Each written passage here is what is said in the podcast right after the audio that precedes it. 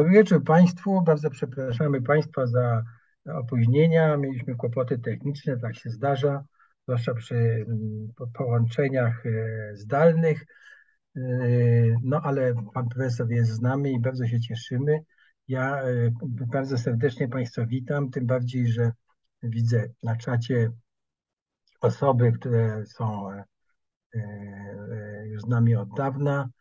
Proszę Państwa, i pan profesor Michał Lubina, wykładowca Uniwersytetu Jagiellońskiego, Instytut Bliskiego i Dalekiego Wschodu tejże uczelni, autor kilku książek, a dzisiaj będziemy rozmawiali o Chinach i Rosji głównie, jakkolwiek w jakimś momencie pozwolę sobie Pana zapytać też o Tajwan, Panie Profesorze, bo wiem, że Pan tam był. Oczywiście. Tak, i Tajwan jest no, takim ciekawym miejscem, także to, ale ja przeczytałem Pana książkę i muszę powiedzieć, że ona jest niesamowicie wzbogaca wiedzę, zwłaszcza może nie fachowców, ale też, prawda, więc ona, wie Pan, jest, Pan mówi, że to jest książka popularno-naukowa, Pan się zastrzegał w przedmowie, i no ale ona jest napisana jak taka dobra praca naukowa, jak ja na przykład czytam czasami pracę moich znajomych, prawda, no oni tam, prawda, 3 zdania i odnośnik od razu. U Pana tego nie ma, prawda, ale wiem, że... Celowo nie ma. Celowo nie ma, bo to rzeczywiście utrudnia, tak, ale mam przyjaciela na przykład takiego ze Stanów, młodszego ode mnie, który napisał właśnie pracę doktorską, mi ją przysłał, właśnie pisało Europie Wschodniej i no co 3 zdania, odnośnik, niezwykle. Pana tego nie ma, ale niezwykle jest to książka bogata. Zachęcam Państwa do przeczytania. No a dzisiaj porozmawiamy tak, żeby nie mówić, nie uda nam się porozmawiać o wszystkim, ale może zaczniemy od takiego krótkiego wstępu, od tej różnicy cywilizacyjnej między Chinami, Rosją, wszyscy mówimy tak, Chiny, nam się wydaje, że to jest taki no, normalny kraj, że prawa człowieka, no patrz, oglądamy telewizję, widzimy obrazki, demonstracje są, prawda, ale proszę nam powiedzieć o tym właściwie, no my jesteśmy dziećmi, prawda, oświecenia rewolucji francuskiej, a jak oni? Czy oni w ogóle, no, był ten krótki incydent chyba, że to była jakaś republika kiedyś, ale w zasadzie to był zawsze kraj no, taki autorytarny, prawda, ale oddaję Panu głos, żeby... A potem troszkę tego widzenia Rosji, bo Pan w Rosji też wiele razy był. Bardzo ciekawy jest ten opis, który Pan mówi, jak Pan chyba był na komisji tych spraw trudnych, o ile dobrze pamiętam. Młodzieżowej i podkomisji. Podkomisji, tak. No i Pan mówi właśnie, jak tam wspomnieliście o tych coś Ukraińcach, to wszyscy ci Rosjanie się tam oburzyli, a co Ukraińcy, jacy Ukraińcy. Dobrze, ale to zacznijmy od Chin w takim razie, albo od tego, od czego Pan chce. A ja spróbuję zadawać jakieś pytania, a Pan tak koło... Dziękuję serdecznie za zaproszenie. Bardzo mi miło, że zostałem zaproszony. Bardzo mi miło również zacząć w ten sposób rok. Dzisiaj jest 4 stycznia, to jest Dzień Niepodległości Birmy, nawiasem mówiąc, kraju też mi bliskiego, także taka tutaj ładny pretekst. Dziękuję serdecznie też za bardzo ciekawe pytania oraz również czy może przede wszystkim za miłe słowa odnośnie książki. Jakby celowo napisałem książkę, która nie ma dużo przypisów, bo ja już zdarzało mi się pisać książki, w których było mnóstwo przypisów, na przykład pracę habilitacyjną, ale teraz już nie musiałem i nie zrobiłem tego i napisałem książkę dla ludzi. Mam nadzieję, że się taka okazała, ale to oczywiście zdecyduje czytelnik. Odnośnie pytań i tego, że zaczynamy od Chin, no to Chińczycy są dziećmi żółtego cesarza, tak? To jest jakby to jest ich typowa odpowiedź, czyli legendarnego władcy, który miał stworzyć cywilizację chińską i Chińczyków. No a realnie rzecz biorąc, Chińczycy mają dogłębne przekonanie o tym, że zawsze byli najważniejszą cywilizacją na świecie i zawsze byli środkiem. Co prawda określenie dżungło, czyli państwo środka, Ono jest stare, starożytne. Ono co prawda kiedyś znaczyło raczej Królestwo Środka, czy Środkowe Królestwo, a dzisiaj to znaczenie państwo środka to jest raczej koniec XIX wieku, początek XX, ale sens jest wyraźny. To znaczy Chiny to zawsze był środek. Środek wszystkiego, środek świata, jedyna cywilizacja, cała reszta to były mniejsze lub większe barbarie, które cywilizowały się i jakby zyskiwały, im były bliżej tego chińskiego rdzenia, no a im były dalej, tym było gorzej dla nich, tym należało im zasadniczo współczuć, skoro są daleko od centrum. I z tym przekonaniem Chińczycy trwali przez wieki i tak naprawdę dopiero w XIX wieku zetknęli się z porównywalną sobie cywilizacją zachodnią, bo oczywiście wcześniej były kontakty z cywilizacjami porównywalnymi do Chin, tak na przykład z cywilizacją indyjską czy arabską, ale one były sporadyczne i tak na dobrą sprawę dotyczyły tylko i wyłącznie peryferiów, miały pewien wpływ, na przykład Indie dały Chinom buddyzm, ale zasadniczo ograniczony, to znaczy to nigdy nie wywarło jakiegoś wielkiego wpływu. Dopiero w XIX wieku mamy zderzenie z cywilizacją zachodnią, jest to zderzenie, które jest brutalne, dlatego że cywilizacja zachodnia wówczas jest u szczytu potęgi i ma ten swój okres imperialistyczny, no i te Chiny podbija no, połowicznie, tak, nieformalnie, to jest taki półkolonializm, ale w sensie psychologicznym, który jest nawet ważniejszy od tego politycznego czy historycznego, w sensie psychologicznym potraktowała Chiny dokładnie tak, jak Chińczycy przez wszystkie wieki traktowali wszystkich dookoła, to znaczy potraktowała ich z góry, a mówiąc mało elegancko z buta. No i to doprowadziło do wstrząsu w Chińczykach, dlatego że to zmusiło ich do przedefiniowania tym, kim są, czym są, czym jest ich państwo. No i z tego rodzą się po pierwsze przejęcia koncepcji zachodnich, narodu, rasy i tak dalej, no a po drugie przejęcia też zachodnich modeli. Wspomniał Pan o Republice. Owszem, Republika Chińska została proklamowana na początku 1912 roku, no i obalona w 1949 roku. Jej pozostałości trwają na Tajwanie, przynajmniej w sensie formalno-ustrojowym. To jest skomplikowana sprawa, więc do Tajwanu może później. Natomiast no, oczywiście od 1949 roku mamy Chińską Republikę Ludową, no, formalnie też republikę, tak to wygląda. No i jest to mieszanka tych elementów starych, myślenia starego z chińszczeniem różnych izmów i różnych koncepcji nowożytnych, które tam weszły do Chin. Natomiast jeżeli jest jedna rzecz, która jest bardzo istotna dla Chińczyków, to jest to przekonanie o tym, że byli najlepszą cywilizacją, w pewnym sensie dalej są i powinni wrócić na należne miejsce. To jest rzecz, która jest charakterystyczna, to przekonanie o tym, że Chiny powinny wrócić na należne sobie miejsce i to oczywiście to należne sobie miejsce jest to miejsce centralne. Tak naprawdę z chińskiej perspektywy ta utrata tej pozycji wiodącej, ona co prawda, żebyśmy też mieli świadomość, ona nigdy nie była tak, to nigdy nie było tak jednoznaczne, to nie jest tak, że do XIX wieku Chiny tylko rządzą Azją. Były okresy, kiedy rzeczywiście były potężne, były okresy, kiedy były podzielone, słabe i tak dalej. Natomiast w pewnym uproszczeniu i takim przekonaniu późniejszym to się zlało w jeden okres wielkości, świetności Chin, przerwany przez barbarzyńców, zamorskich diabłów, Europejczyków. No i z perspektywy chińskiej to, co nastąpiło później, a miejmy tego świadomość, to jest akurat bardzo odświeżająca taka perspektywa azjatycka, ponieważ tego nas akurat w szkole nie uczą, a przynajmniej nie w szkole średniej i wyżej, a mianowicie tego, że obecny świat to jest konsekwencja epoki odkryć geograficznych, rewolucji przemysłowej, kolonializmu przede wszystkim, tego, że Zachód podbił tak naprawdę, czy podporządkował sobie większość świata. No i Chińczycy i inni Azjaci doskonale to wiedzą, dlatego że to oni utracili wtedy ten prymat. No i efekt tego jest taki, że Chińczycy uważają, przynajmniej znaczna ich część, bo oczywiście mówimy o ponadmiliardowym narodzie, no ale jednak znaczna ich część zakłada, że to była taka chwilowa anomalia. To generalnie rzecz biorąc jest nienaturalne, że ten Zachód rządzi, no i że w pewnym momencie to się musi skończyć i jak każda anomalia to musi wrócić do stanu naturalnego, czyli z centralnymi Chinami jakby rządzącymi Azją i resztą. Także to no chyba najważniejszym elementem mentalności chińskiej jest sinocentryzm, jak to się ładnie fachowo nazywa, no czyli właśnie przekonanie o tym, że Chiny są najważniejsze, najlepsze, lepsze na wejściu. I to jest bardzo istotne o tym, że Chińczycy mają taką wewnętrzną pewność siebie. Oni nie muszą tego udowadniać. Po prostu są najlepsi, bo są Chińczykami. I to jest wyraźne.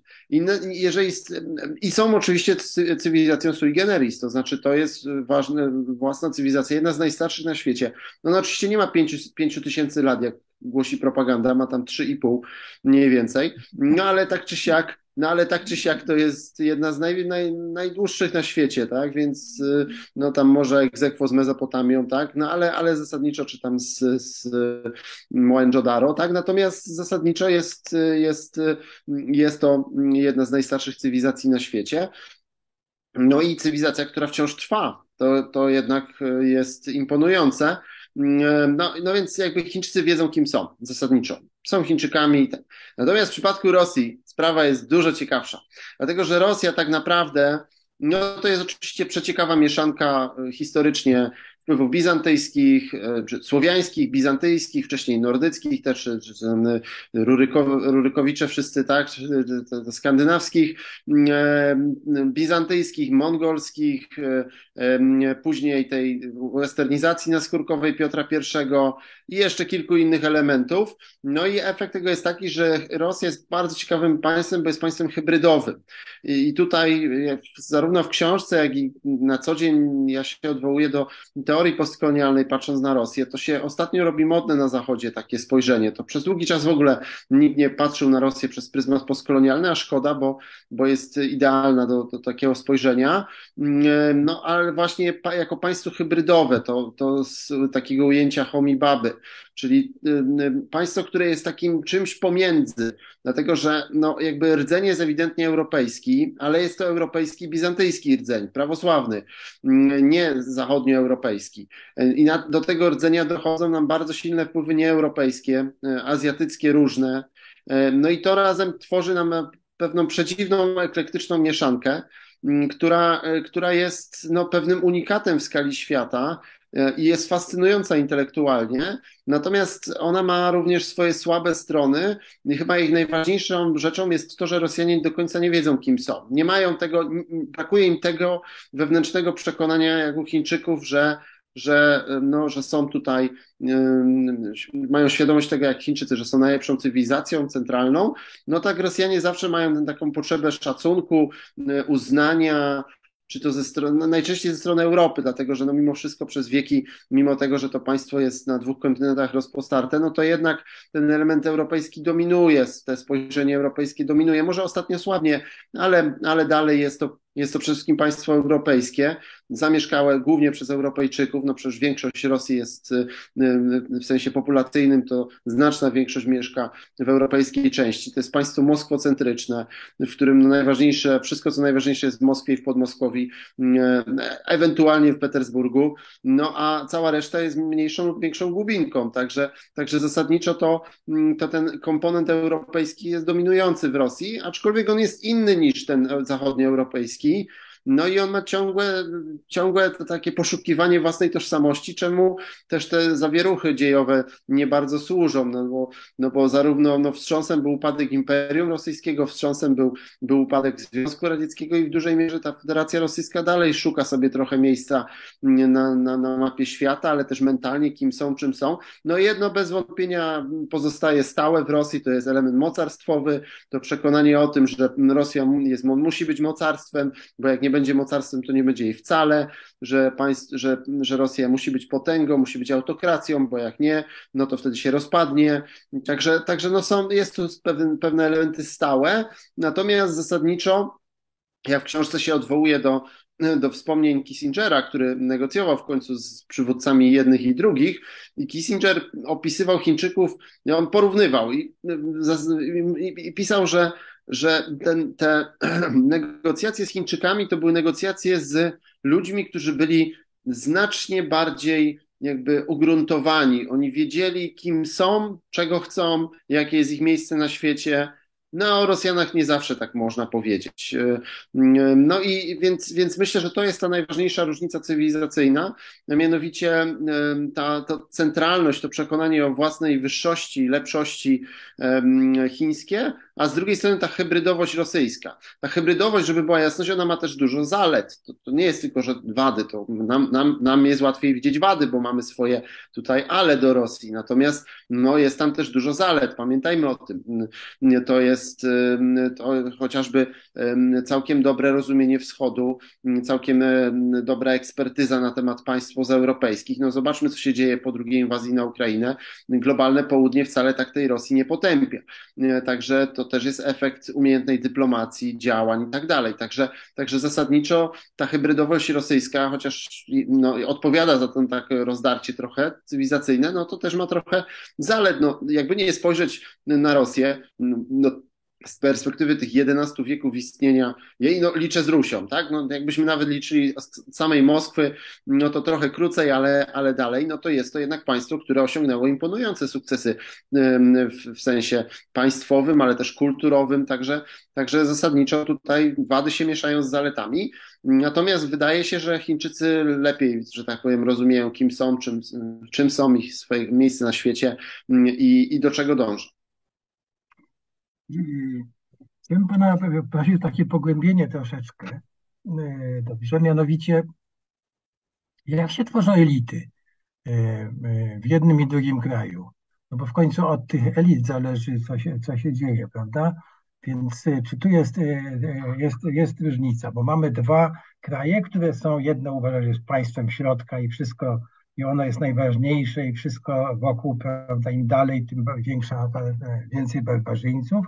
No a drugie ma misję, prawda, żeby być no, też mocarstwem i takim, żeby być jeszcze w dodatku, jak to też Kissinger powiedział, że Rosja czuje się bezpiecznie, jak ekspanduje, jak poszerza swoje terytorium. No, ale dużo zależy od elit. Jak się tworzą elity? A jeszcze takie krótkie pytanie o Chiny, jak na przykład mamy Xi Jinping, tak, to co jest imieniem, co nazwiskiem? To znaczy, jakbym, dobrze, bo tak robię sobie notatki i mówię, kurczę, czy pisać Xi Putin? Nie, no Xi jest nazwiskiem, Jinping jest imieniem. Dobrze. Generalnie jest odwrotnie w Chinach, to znaczy... No, zapisujemy najpierw nazwisko, potem imię, czyli Mao Zedong, Mao to jest nazwisko i Zedong to jest imię, także odwrotnie niż u nas. Mao, dobrze, bardzo dziękuję, bo miałem wątpliwości. Ale... Dobrze, to jeżeli chodzi o elity. No w przypadku chińskim, znaczy elity zawsze, elity władzy, tak, i one później tworzą pozostałe elity, to też nie jest takie typowe, że tak powiem, z punktu widzenia europejskiego, zachodnioeuropejskiego. Natomiast no, w Chinach elity to jest oczywiście Komunistyczna Partia Chin. Z jej szeregów wyłaniają się kolejni liderzy, no i to jest partia, która raz zdobytej władzy nie odda nigdy, tak? To parafrazując. Jak to było dawniej w tradycji, no bo przecież były te dwa ci urzędnicy. Oni musieli... W tradycji zasadniczo było tak, że do władzy dochodziła jakaś dynastia. Zależy jak dochodziła, no najczęściej dochodziła poprzez obalenie poprzedników. No i teraz, jakby tak historycznie rzecz biorąc, to pierwszy był cesarz Shi Huang, który zjednoczył Chiny, bo był księciem czy królem jednego z księstw, czy jednego z państw chińskich, które pokonało resztę i zjednoczyło Chiny. I on został cesarzem, no ale on nie za długo rządził, bo się rtęci napił i szukał nieśmiertelności, no i zbliżył się szybciej do tej nieśmiertelności niż chciał. No i później jeden z jego synów rządził, ale słabo. No i potem mamy powstanie chłopskie i szef tego powstania chłopskiego zostaje cesarzem i tak na dobrą sprawę przejmuje strukturę, i jakby przejmuje system i to jest bardzo ciekawe, dlatego że właściwie do Republiki Chińskiej, czyli do początku XX wieku o Chinach mówiono, że to jest państwo wielu rewolt czy wielu buntów, ale nie rewolucji. Dlatego, że jakby ilekroć było jakieś powstanie chłopskie albo najazd z zewnątrz, który obalał zastaną władzę, to bardzo szybko orientowano się, że ten model rządów, a jest to krzyżówka konfucjanizmu, legizmu i jeszcze kilku innych elementów, ale najbardziej konfucjanizmu i legizmu. Legizm to jest taka bardzo mroczna filozofia władzy, która zakłada, że rządzić należy przez kary i przede wszystkim przez kary, ale również ewentualnie przez nagrody, ale głównie właśnie przez strach. To taka pruska jest dość filozofia, mówiąc naszym porównaniem. No więc jakby Konfucjanizm to był tak publicznie dla wszystkich, a realnie w rządzeniu państwem był legizm. To Fitzgerald, jeden z najsłynniejszych sinologów amerykańskich, podaje taki przykład, jak to działało na co dzień. No, jeden z największych zbrodni w ogóle w kodeksie, czy w ogóle w prawodawstwie chińskim było ojcobójstwo. Tak, to było najgorsze, zabicie własnego ojca to była jedna z najgorszych kar, najgorsze rzeczy, jakie można było zrobić, dlatego że to podkopywało jakby cały porządek moralny państwa i dlatego Fitzgerald opisuje sytuację, w której no, w przedrewolucyjnych czy przedrepublikańskich Chinach ojciec zostaje na ulicy napadnięty przez zbójów, a syn idzie mu z pomocą, no ale w trakcie tej pomocy przez przypadek również jakoś tam rani tego ojca i ten ojciec później umiera. No i urzędnik cesarski jakby z urzędu wydał karę śmierci poprzez poćwiartowanie na tego syna, bo to była najgorsza kara, a on dokonał najgorszego wykroczenia, ale przecież wszyscy widzieli, że syn to zrobił niechcący i właściwie w samoobronie, więc napisano petycję do cesarza z prośbą o łaskę i rzeczywiście łaski udzielono, to znaczy zamiast zostać poćwiartowany, syn został powieszony.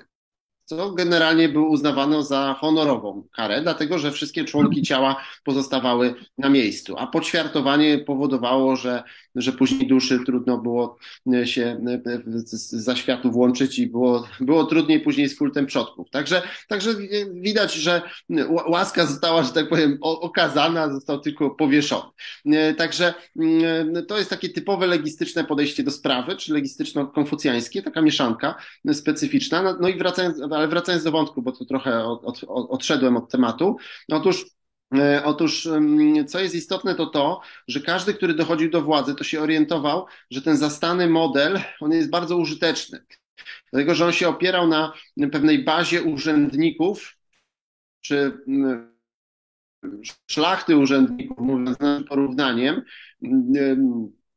dziumzy, oni się nazywali po chińsku, czyli wykształconych najczęściej w przedmiotach też dziś byśmy powiedzieli humanistycznych, w warstwie urzędniczej, która dostawała się na te stanowiska po zdaniu egzaminu, a egzaminy były bardzo trudne, były z klasyki chińskiej. No i jak była już na tym urzędzie, no to urzędowała już. Nie mogła stracić urzędu, chyba że dokonała jakiejś zbrodni, ale nie mogła też tego urzędu przekazać. Ten urząd był tylko i wyłącznie dożywotni.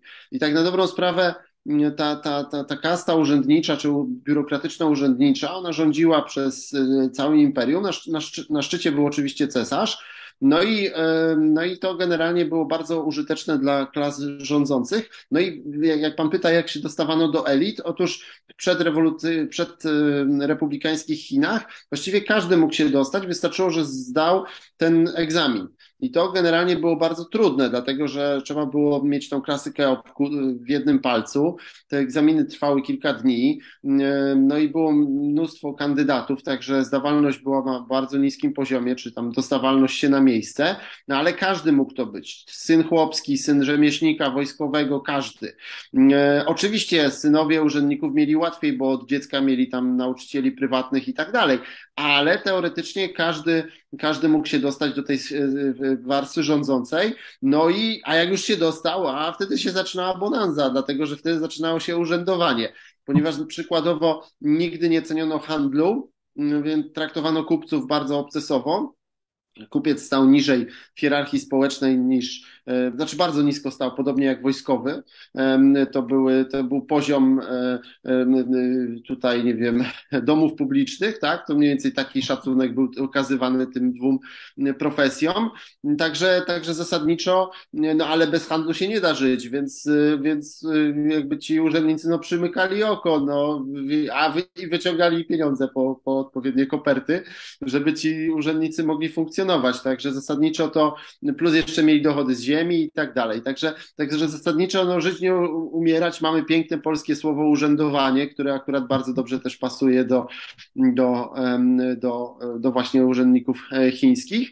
No i tak było przed republikańskimi Chinami. Te egzaminy tam zniesiono jeszcze pod koniec cesarstwa, bo okazało się, że to kształcą w rzeczach zupełnie niepraktycznych. Potem za Republiki Chińskiej elitami byli członkowie partii Kuomintang, czy Kuomintang, którzy, no i to już szło po linii partyjnej. Im ktoś był bliżej najpierw Sun Yat-sena, a potem Chiang Kai-sheka, tym miał wyższą pozycję. No to nie zawsze działało, bo tam było dużo niekompetentnych generałów na przykład, przez co przegrali wojnę domową, no ale zasadniczo po linii partyjnej. No i wreszcie w Komunistycznej Partii Chin również po linii partyjnej.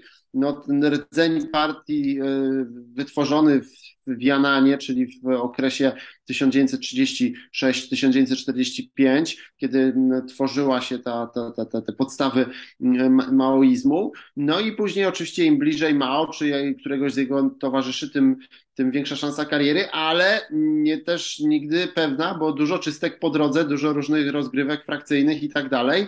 No to bardzo dobrze było widać w rewolucji kulturalnej, gdzie tak na dobrą sprawę wykształcenie czy jakieś kompetencje to raczej były przeciwko danemu człowiekowi. To najlepiej było być tutaj absolutnym zerem intelektualnym, byle tylko lojalnym.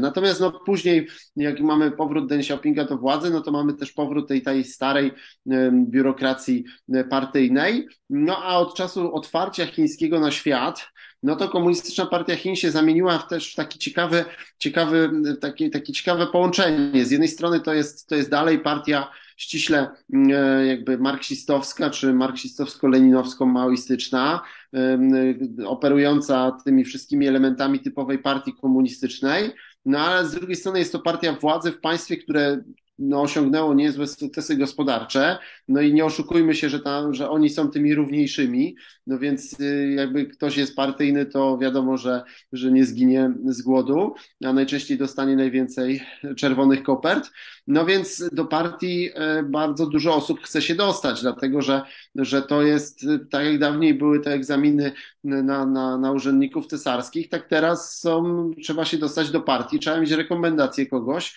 No i jak się już człowiek dostanie, no to już później jest w tej kaście rządzącej i mu się, znaczy może oczywiście mu się stać krzywda, jak tam za dużo weźmie albo zostanie złapany, albo przegra jakieś walki frakcyjne, no ale to tak kiedyś na dworach cesarskich też można było zrobić zły ruch i się było poćwiartowanym, także to jakby jest element jakby zawodowego ryzyka. Natomiast drugim elementem tej partii, obok takich typowo komunistycznej, no jest jednak postawienie na pewnego rodzaju kompetencje, przynajmniej w jakiejś części. To też jest charakterystyczne przy wielu różnych dynastiach obcych w Chinach, tak było, że ci władcy to niekoniecznie byli jacyś super kompetentni, ale pod sobą mieli jakąś bazę ludzi, którzy cokolwiek umieli, żeby to się jakoś trzymało. I tak samo jest w Komunistycznej Partii Chin. No, mamy tam dzisiaj mnóstwo różnych frakcji. Obecnie rządzi frakcja książąt, czyli frakcja drugiego czy trzeciego pokolenia, drugiego pokolenia jakby arystokracji czerwonej, to znaczy ich ojcowie tych obecnych, co to byli koledzy Mao, tam czy z pierwszego, czy drugiego, czy trzeciego rzędu, ale jednak. No Xi Jinping był tak, czyli ojciec Xi Jinpinga, Xi Jinping był z tego, z drugiego szeregu. To był człowiek, który nie był jakoś najbliższy Mao, ale był w tym drugim szeregu. No on później był w miarę blisko również Deng Xiaopinga.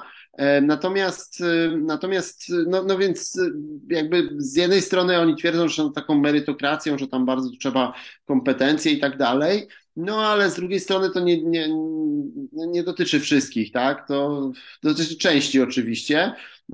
No i to jest taka przeciekawa krzyżówka, tak? Z jednej strony właśnie takich typowych jakby tutaj urzędników, biurokratów czerwonych, komunistycznych, no a z drugiej strony właśnie ludzi, którzy coś umieją i jakoś to funkcjonuje. Także no wejście do elit w Chinach jest ewidentne, politycznych oczywiście, jest ewidentnie przez partię. Natomiast jeśli chodzi o Rosję, no to zasadniczo dawniej to elitę tworzyli bojarze, tak, czy bojarowie, przyboczni i cara. No oczywiście również jakby to było ryzykowne, bo można było szybko stracić głowę, ale można się też było łatwo obłowić. Ja pamiętam z zajęć na rosjoznawstwie kiedyś mieliśmy taki fajny fragment, że nazwiska różnych arystokratów na Zachodzie i w Rosji bardzo dobrze nam pokazują, z czego barała się władza, dlatego że no, na Zachodzie to najczęściej nazwiska są z jakichś ziem, tak? Czy to zamku jakiegoś, czy jakiejś krainy. Natomiast w Rosji no, te najważniejsi bojarze to mieli nazwiska typu Tołstoj, czyli tłusty, gruby, Długoruki, czyli długoręki, czyli takie przymioty osobiste w dużej mierze, tak? Także to pokazuje, że to zasadniczo jakby dzięki temu, że byli drużyną cara, no i potem mogli już akumulować ten majątek, a właściwie może nie tyle akumulować, co używać życia, dlatego że w Rosji nigdy nie było tego elementu bezpieczeństwa majątku, to znaczy car mógł w każdej chwili wszystko zabrać, dlatego opłacało się raczej żyć pełnią życia, hulanki urządzać, czy innego rodzaju tutaj zabawy, nie wiem, w XIX wieku jechać do jakichś gorących źródeł i innych rzeczy na Zachodzie, niż tutaj budować kolejne miejsca i jakoś ten kapitał akumulować, no bo w każdej chwili sam mógł zabrać. Także to stąd też taka ostentacja trochę rosyjska. No ale to zasadniczo z bojarów mamy, później tworzy się nam nowoczesna, że tak powiem, arystokracja, która oczywiście zostaje totalnie pokonana czy zmieciona przez rewolucję w 1917 roku. No część jest zabita, część ucieka na zachód, część się przyłącza do Sowietów i tam im służy. No później takich najczęściej zabili w trakcie Wielkiej Czystki, ale zasadniczo to mamy nowe elity rewolucjonistów, dlatego że tak na dobrą sprawę byli to zawodowi rewolucjoniści, no i oni opanowali władzę i tak jednak podobne mechanizmy. O tyle ciekawie, że znowu był chaos, tak naprawdę spadł się Związek Radziecki, powstały nowe elity. Część była biznesowa, jak na przykład oligarchowie, część była związana z dworem Jelcyna, ale potem tą władzę przejmują siłowicy, czyli ludzie związani ze służb specjalnych. No i Putin jest tu najsłynniejszym przykładem, ale są też inni, Patruszew i tak dalej. Także zasadniczo jest to pierwszy przykład w historii Rosji, kiedy to służby rządzą krajem, dlatego że zarówno carat, jak i później komunistyczna, komitet centralny, no bardzo baczyły, żeby trzymać te służby na smyczy. Były momenty, kiedy ludzie ze służb dochodzili wysoko, jak na przykład Andropow, no ale zasadniczo to nigdy nie było tak, że nagle służby nam rządzą krajem przez ponad 2 dekady. No więc to jest pewien ewenement, jeśli chodzi o dzieje Rosji. No wiadomo, że tam wcześniej za Iwana Groźnego oprycznicy też byli silni, tak? No ale jednak był ten car, tak, był nad nimi, tak, mógł ich wszystkich skazać, często tak się to kończyło. No Jeżow też za Stalina skończył marnie, także zasadniczo to zawsze ci ze służb jednak koniec końców byli w podległej pozycji, a teraz nagle służby stały się człowiek ze służb stał się carem, no i ta drużyna jest wokół niego, no także najprostszym sposobem dojścia do władzy w Rosji jest oczywiście przez służby, tak, to jest wiadome, albo innymi słowy, jak tam człowiek robi tą karierę, no to nie ma szans w pewnym momencie nie zetknąć się ze służbami, tak? To jest niewykonalne, to jest jasne.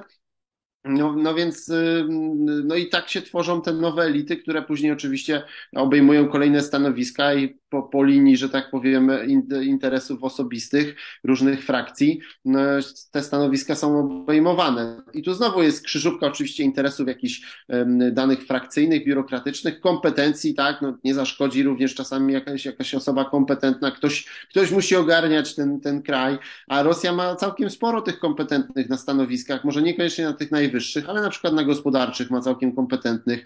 Szefowa banku centralnego jest na przykład bardzo kompetentna, także tam jest sporo ludzi kompetentnych, natomiast no, rządzą ludzie ze służb. Także długa wypowiedź trochę wyszła, ale mam nadzieję, że o to chodziło. Tak, ale chodzi właśnie też pod, to jest ciekawe, żeby te różnice pokazać. Proszę pana, to chciałem pana zapytać o te pierwsze spotkania tych dwóch imperiów, tak, czy tych dwóch bytów. Jak się patrzy dzisiaj na mapę Chin, to w zasadzie można odnieść wrażenie, że jeden, jak się patrzy, to jak się zwłaszcza przy Władywostoku, że ta Rosja tak jak ameba te Chiny, prawda, tam otacza. No ale z drugiej strony te Chiny mają takie wypustki, prawda, że też wchodzą na 4000 kilometrów granicy. No i jak te, bardzo takim skrótowo, zanim przejdziemy do czasów dzisiejszych, wojny na Ukrainie, bo pan w pana książce to jest wspaniale opisane, jest opisane Azja Centralna, prawda, no, bardzo ciekawe te relacje w Azji Centralnej, w Azji Południowo-Wschodniej, później Wietnam, Japonia, później jest kosmos też, jak się te relacje układają. Trudno to wszystko będzie nam tutaj opowiedzieć, ale to może jak się spotkały te kraje i po prostu jak to dzisiaj się układało. No bo ja za czasów mojego życia pamiętam pewne takie dowcipy, prawda, że prosimy jednego tam, prawda, granica na Uralu, albo że inny dowcip, prawda, że ktoś tam na Syberii poprosił o małego białego Chińczyka, który prowadzi resztę, co się okazuje, co pan to pisze w swojej książce, legendę o tym zagrożeniu Syberii. Ale tak skrótowo bardzo, jak te imperia się spotkały, bo to... Dobrze, to zaczął pan od mapy, no to jakby jak patrzymy dzisiaj na mapę Chin, to Chinom się w sumie najbardziej nie podoba, znaczy tak, nie podoba im się, że nie mają Tajwanu, to jest jakby pierwsza rzecz, tak? Natomiast jeżeli już spojrzymy tak szerzej, to im nie pasuje ta Mongolia, tak brzydko, tak wycina, tak no ładniej. Ale to prawda, że w konstytucji Tajwanu jest to, że Mongolia ma być przyłączona do Chin, jak Tajwan... Tak. Znaczy to jest oczywiście zaszłość historyczna, no ale jak teraz byłem na Tajwanie, no to widziałem mapy, w których Mongolia jest częścią Chin. To zabawne, bo wysłałem swojemu koledze w Ulaanbaatar takie zdjęcie takiej mapy właśnie i on mi powiedział, że tu jest takie miejsce bitwy, w którym Mongołowie pobili na głowę tych Chińczyków. Tak? Ale na mapach chińskich jest, czy tajwańskich, tak, czy Republiki Chińskiej na Tajwanie jest oznaczone jako chińskie, tak, także ale to nie jest przykład imperializmu, to generalnie jest taka zaszłość historyczna, bo Tajwan nie zamierzał podbijać Mongolii. To jest zaszłość historyczna o tyle, że no ta konstytucja, która jest obecnie na Tajwanie, ona została uchwalona w 1948 roku w Chinach, wtedy jeszcze całych, Chiang Kai-shekowskich. No i jak uciekli na Tajwan, no to dalej mają tą konstytucję, jakby ją mieli zmieniać, no to by nagle się porobiło znacznie więcej kłopotów, bo i prawnych, i politycznych, także oni po prostu tego nie ruszają, no bo zasadniczo to jakby zgodnie z tą konstytucją to oni kontrolują całe Chiny pod Tybet i Xinjiang, nie? Także to nie ma to, także to nie jest jakaś tutaj tajwański imperializm wobec Mongolii, tylko po prostu zaszłość historyczna. A jeśli chodzi o HRL, to już raz, przepraszam, jeszcze o tą Mongolię pytam, bo przecież to jest duży kraj, prawda, bardzo słabo zaludniony, jest ewenementem, bo demokracja tam chyba się ma dobrze, czy dosyć dobrze, tak mi się wydaje. No tak jak w Polsce, no z zewnątrz wygląda to dobrze, a sami wiemy, że bywa różnie i podłużnie, natomiast no to w Mongolii podobnie, tak, ale jako tako działa, tak. A właśnie jakie jest podejście PRL-u do Nie no, bratni naród mongolski, z którym tutaj zaszłości historyczne zostały rozwiązane i który zasadniczo no, mógłby tam przez jakieś swoje lęki nie psuć jeszcze lepszych perspektyw gospodarczych, bo przecież gdybyśmy jeszcze bardziej współpracowali tam, to by wszyscy na tym zyskali. No ale jakby rozumiemy, że potrzebują Mongołów jeszcze trochę czasu, żeby zrozumieć, że ich przyszłość jest związana z Chinami. To jest to tradycyjne chińskie podejście, bo to pan też w swojej książce pisze o tym, że Chińczycy na przykład znoszą te wszystkie często te różne faux pas popełniane przez Rosjan są cierpliwi w ogóle, ale i tak powiem, jak taka pomalutku wszystko osiągają swoje. To nie, niesamowity obraz się wyłania z tej książki. Dobrze, wróćmy do tych relacji. Jeszcze kończąc Mongolię, bo sam ją wywołałem trochę, obecnie jest bezpieczna, żeby była jasność. I w najbliższej przyszłości też będzie bezpieczna. Natomiast jak Chiny się staną potężne jeszcze bardziej, no i odzyskają Tajwan, no to może już nie być bezpieczna. Także ale to jest perspektywa kilku dekad, więc no jeszcze Mongołowie mogą spać spokojnie. No, natomiast no, fatalne położenie geograficzne mają, no bo my narzekamy, a Mongołowie mają tylko dwóch sąsiadów i to jest Chiny i Rosja. No to proszę sobie wyobrazić gorzej, no. Można gorzej, tak? Ja pamiętam, jak kiedyś przyjechała do nas z wizytą właśnie do Fundacji Wspomagania Wsi młodzi ludzie z Mongolii, tacy fachowcy, którzy szukali rozwiązań i tak dalej. Oni wiedzieli o relacjach polsko-mongolskich wszystko. Znaczy o tam istnieniu Gireju, wiedzieli, że pamiętniki, kto, gdzie był, od bitwy pod Legnicę, to mnie zawsze zdumiewało, bo to była tak szczegółowa wiedza, byli tak dobrze przygotowani. No dobrze, ale to już na inną opowieść. Także... Ale to się zgadza, jakby ci Mongołowie, co się Polską zajmują, są super kompetentni, tak? Także to podobnie było na przykład z Wietnamczykami, którzy się Polską zajmują, też super kompetentni, po polsku mówią, a odwrotnie to tak średnio, nie? W Polsce to jedno... Mamy przez tych Wietnamczyków, to mamy tak ogólnie, że biorąc pogardzi. Ja zawsze jak słyszę... No niestety, jest Mongolia też zresztą dla Polski, ale to na inną rozmowę. Natomiast jak się spotkały te cywilizacje? Otóż, znaczy Rosja i Chiny. Otóż spotkały się... Tak trochę przypadkiem, dlatego że doprowadziła do tego ekspansja rosyjska na Syberii. I też pamiętajmy, że ta ekspansja to nie był jakiś wielki plan tutaj Kremla, tylko to zasadniczo były najczęściej działania, znaczy planem Kremla oczywiście było tam zdobywanie Kazania, Astrachania i tam dalej, tak? Natomiast nie aż tak daleko, to w dużej mierze było działanie oddolne różnych kozaków, którzy chcieli mieć łupy, sławę, futra, pieniądze, no czy futra dawały pieniądze, tak? No zasadniczo ciągnęły ich tu osobiste przesłanki. No i to później było łaskawie przyłączane przez cara.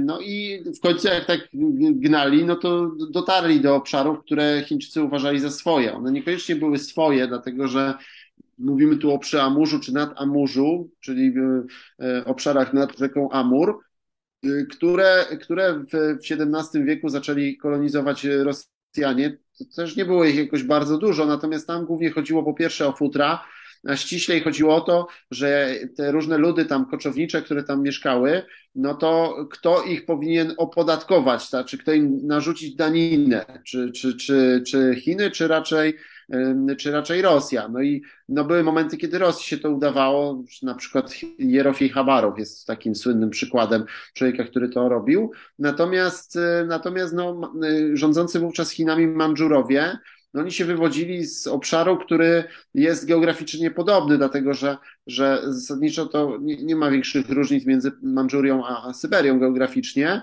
Natomiast, więc dla nich to generalnie była północna Mandżuria i to były ich obszary, ale nie były to jakoś skolonizowane obszary zamieszkałe, a jeśli już to luźno i to przez tych koczowników, no ale to nie zmieniało faktu, że z perspektywy mandżurskiej to było ich.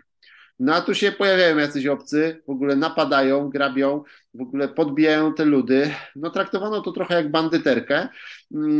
Natomiast Rosjanie też początkowo no coś tam słyszeli o tych Chińczykach, ale nie za dużo.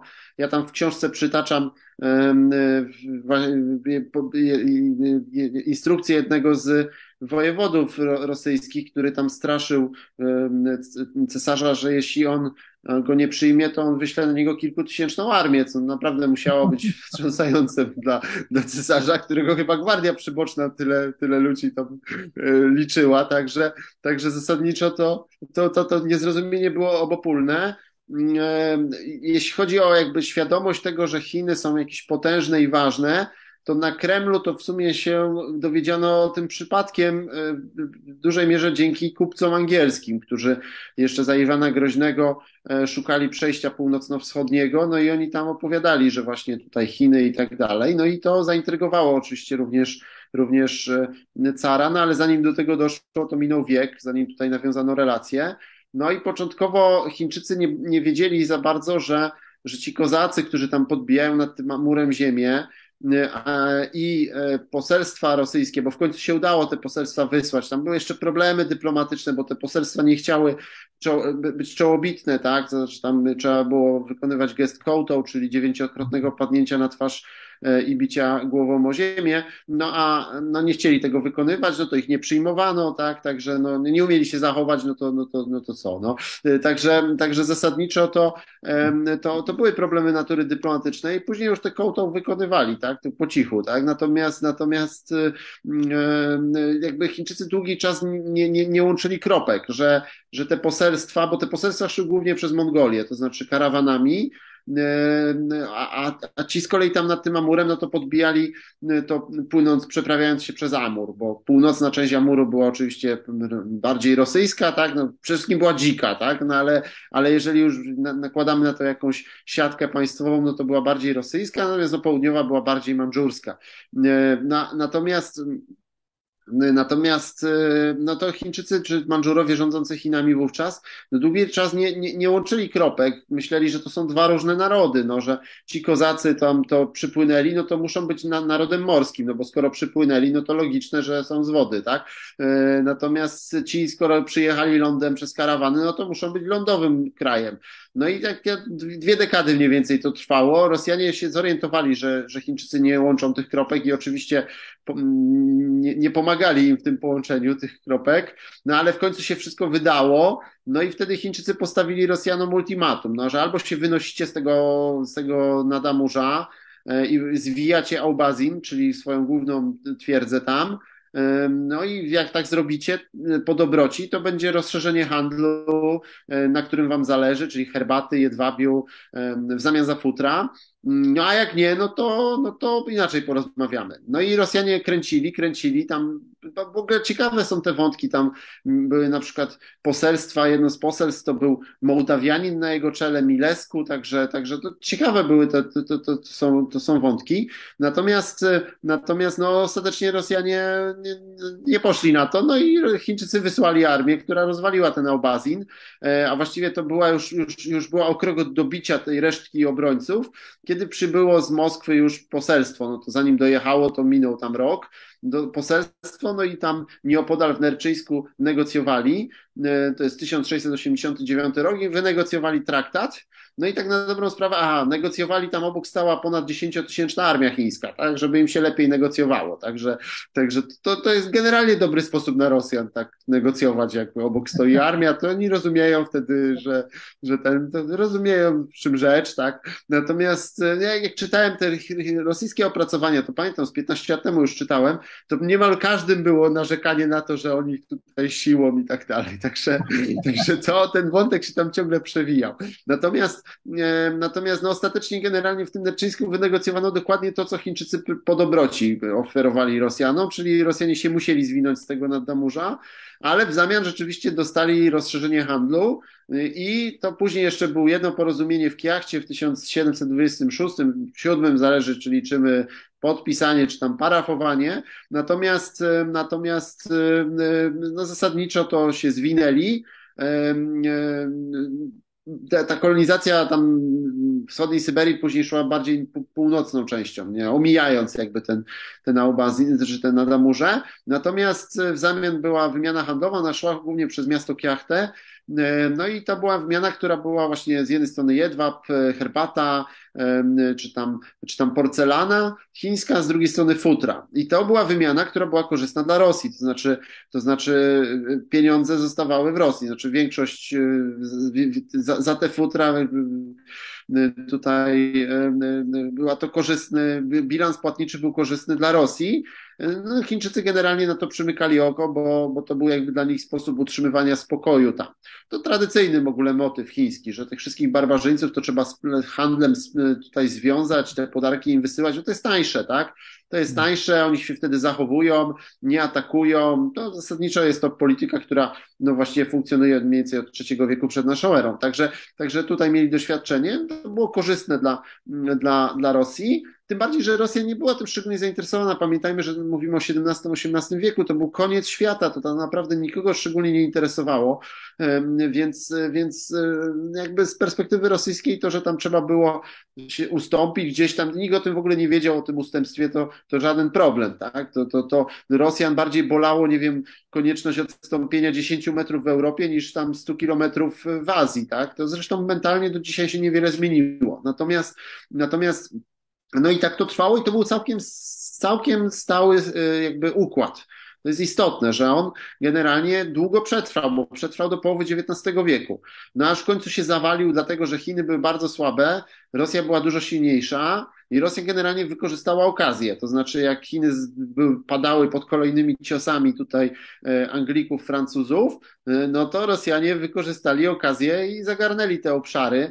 Najpierw był tam Niewielski, czy Niewielskoj, taki admirał, taki konkwistador rosyjski i wielki odkrywca geograficzny jednocześnie, który tam zajął część tych obszarów, no a potem jego koledzy dyplomatycznie to narzucili Chinom, najpierw Murawiow-Amurski, a następnie Ignatiew, poseł, no generalnie wymusili na Chinach zrzeczenie się tego nadamurza i to jeszcze nie, bo to jeszcze można zrozumieć, no bo o to był spór tam te 1,5 wieku wcześniej, ale ponieważ Chiny były takie słabe, a Rosja była taka silna, no to poszli jeszcze za ciosem i zagarnęli im kraj usuryjski, czyli dokładnie jak patrzymy na mapę, to jest ten fragment na samym dole tam, jak jest tam gdzie jest Władywostok, na dole jest Władywostok, trochę wyżej jest Chabarowsk, no to zagarnęli i to już był biały dzień, no bo to nigdy nie toczyły się żadne spory, to zawsze było, no może nie chińskie, to było bezludne, ale zasadniczo jakby uznawane za część chińską,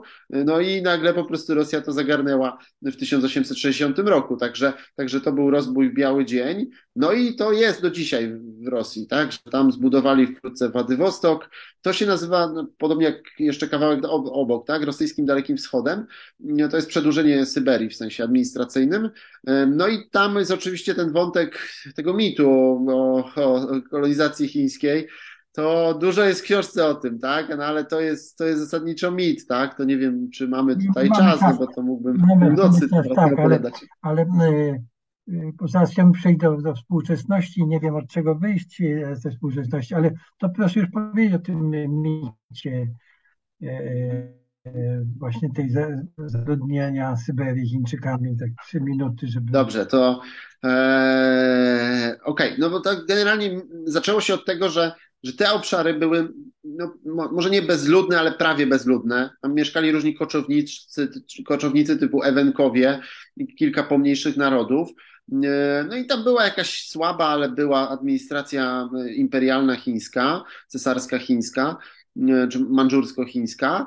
No jak to Rosja zagarnęła, no to zaczęła kolonizację tych obszarów, no więc zaczęły powstawać miasta typu Władywostok, typu Nikołajewska na Murze, no a potem podciągnięto jeszcze kolej transsyberyjską, no a do tego wszystkiego była potrzeba siła robocza, tania siła robocza, no więc była praca. I to było istotne, dlatego że w Chinach nie było pracy, a był głód, podobnie jak w Korei. No więc to doprowadziło do tego, do migracji na te obszary. Żeby była jasność, nie tylko tam, no bo XIX wiek, no to jest ogromna migracja chińska wszędzie, na zachód, do Stanów, do Kanady, do Australii, później oczywiście ograniczana, tak? No ale zasadniczo nawet do Ameryki Południowej, koreańska też, o niej się mniej wie, ale zasadniczo to właśnie XIX wiek, właśnie głód i też zniesienie niewolnictwa. No, trzeba było tych niewolników kimś zastąpić. No to Chińczycy się idealnie nadawali, już nie byli niewolnikami, byli półniewolnikami tak naprawdę, no ale ktoś tą kolej w Kanadzie czy Australii budować musiał. No i według tej samej zasady do Rosji, tym bardziej, że to nie było daleko, więc mamy migrację chińską i koreańską, azjatycką na te obszary. Plus oczywiście mamy migrację też rosyjską, czy słowiańską, tak, bo tam na przykład dużo Ukraińców też było, czy Białorusinów, także, no ale dużo tych Azjatów jest, ten obszar, który jest bezludny, czy słabo zaludniony się zaludnia, no nadal nie jakoś spektakularnie, ale znacznie lepiej niż przed podbojem rosyjskim. No i efekt tego jest taki, Władywostok zbudowany rękami gazarbajterów chińskich, czy chińsko-koreańskich. No i w pewnym momencie mamy około, bo te szacunki nie są ścisłe, ale około 1/3 ludności azjatyckiej.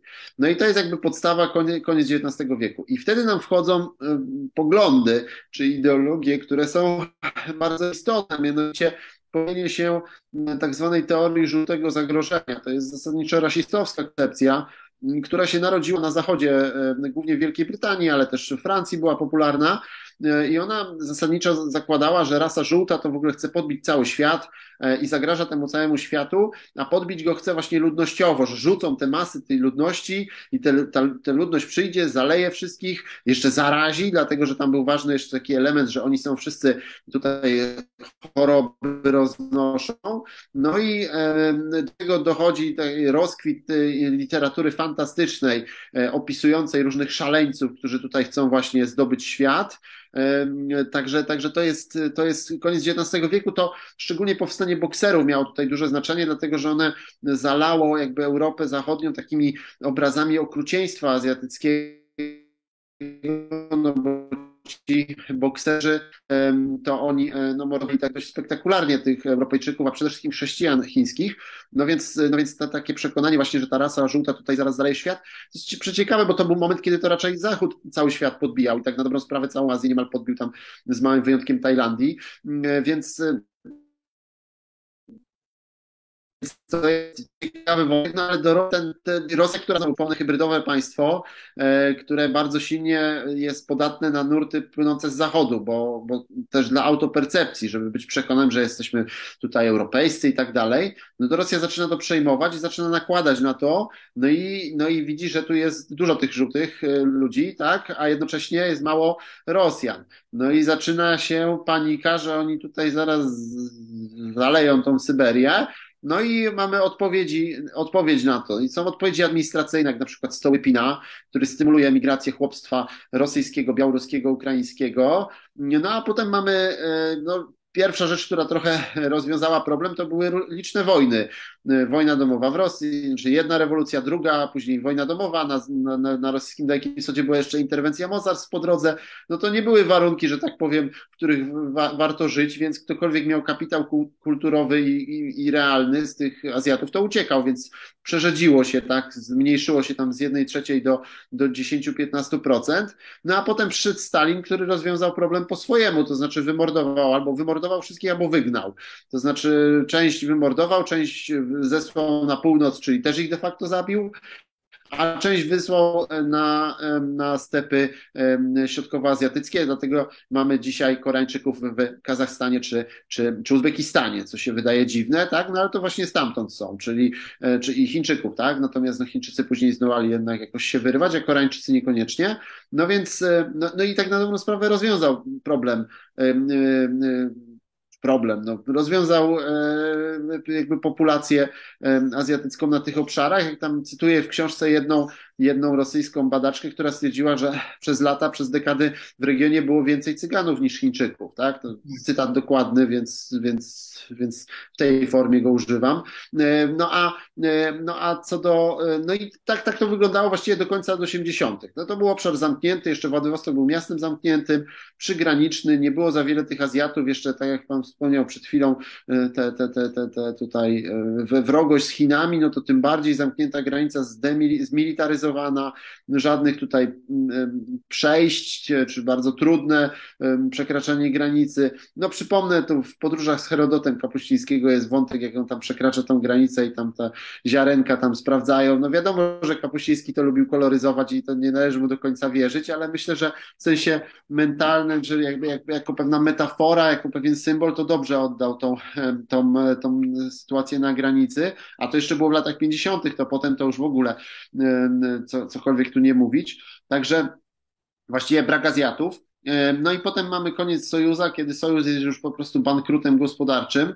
No i powoli się otwiera na Chiny, bo musi wyżyć. Ja to też tam w książce cytuję jednego z badaczy, Warina, konkretnie rosyjskich, że Chińczycy uratowali Rosjan od pustych półek.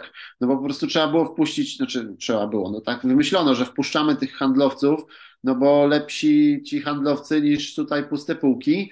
No i mamy koniec, to 88 rok jest liberalizacja przepisów wizowych, czyli jeszcze Sojusz.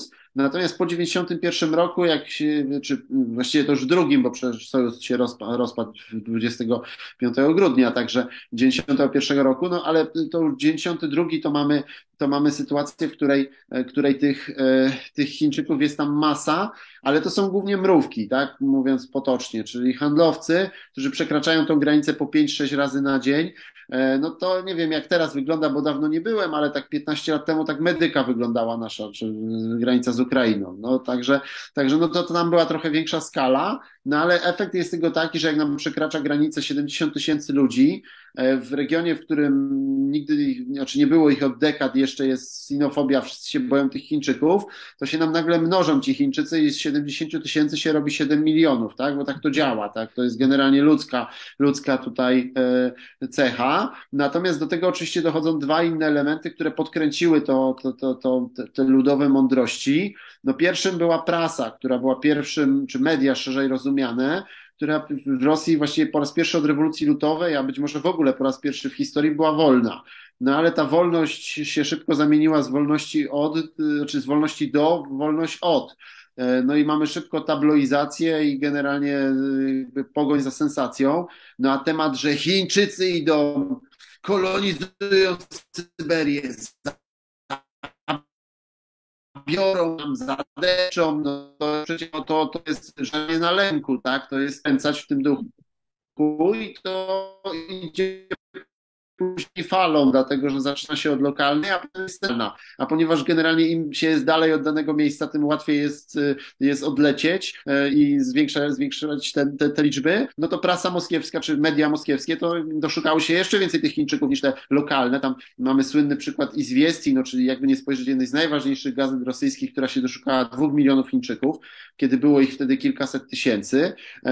No i tak to się kręci. No a potem do tego dochodzą, czy równolegle z tymi mediami, lokalni politycy, którzy nakręcają ten strach, no bo trochę w takim duchu, że ja was obronię przed tymi tutaj Chińczykami i przed Moskwą, która nic nie robi, a może nawet wspólnie z nimi knuje, tak, bo jeszcze mamy tutaj element tego, że mamy demarkację granicy i Rosjanie muszą oddać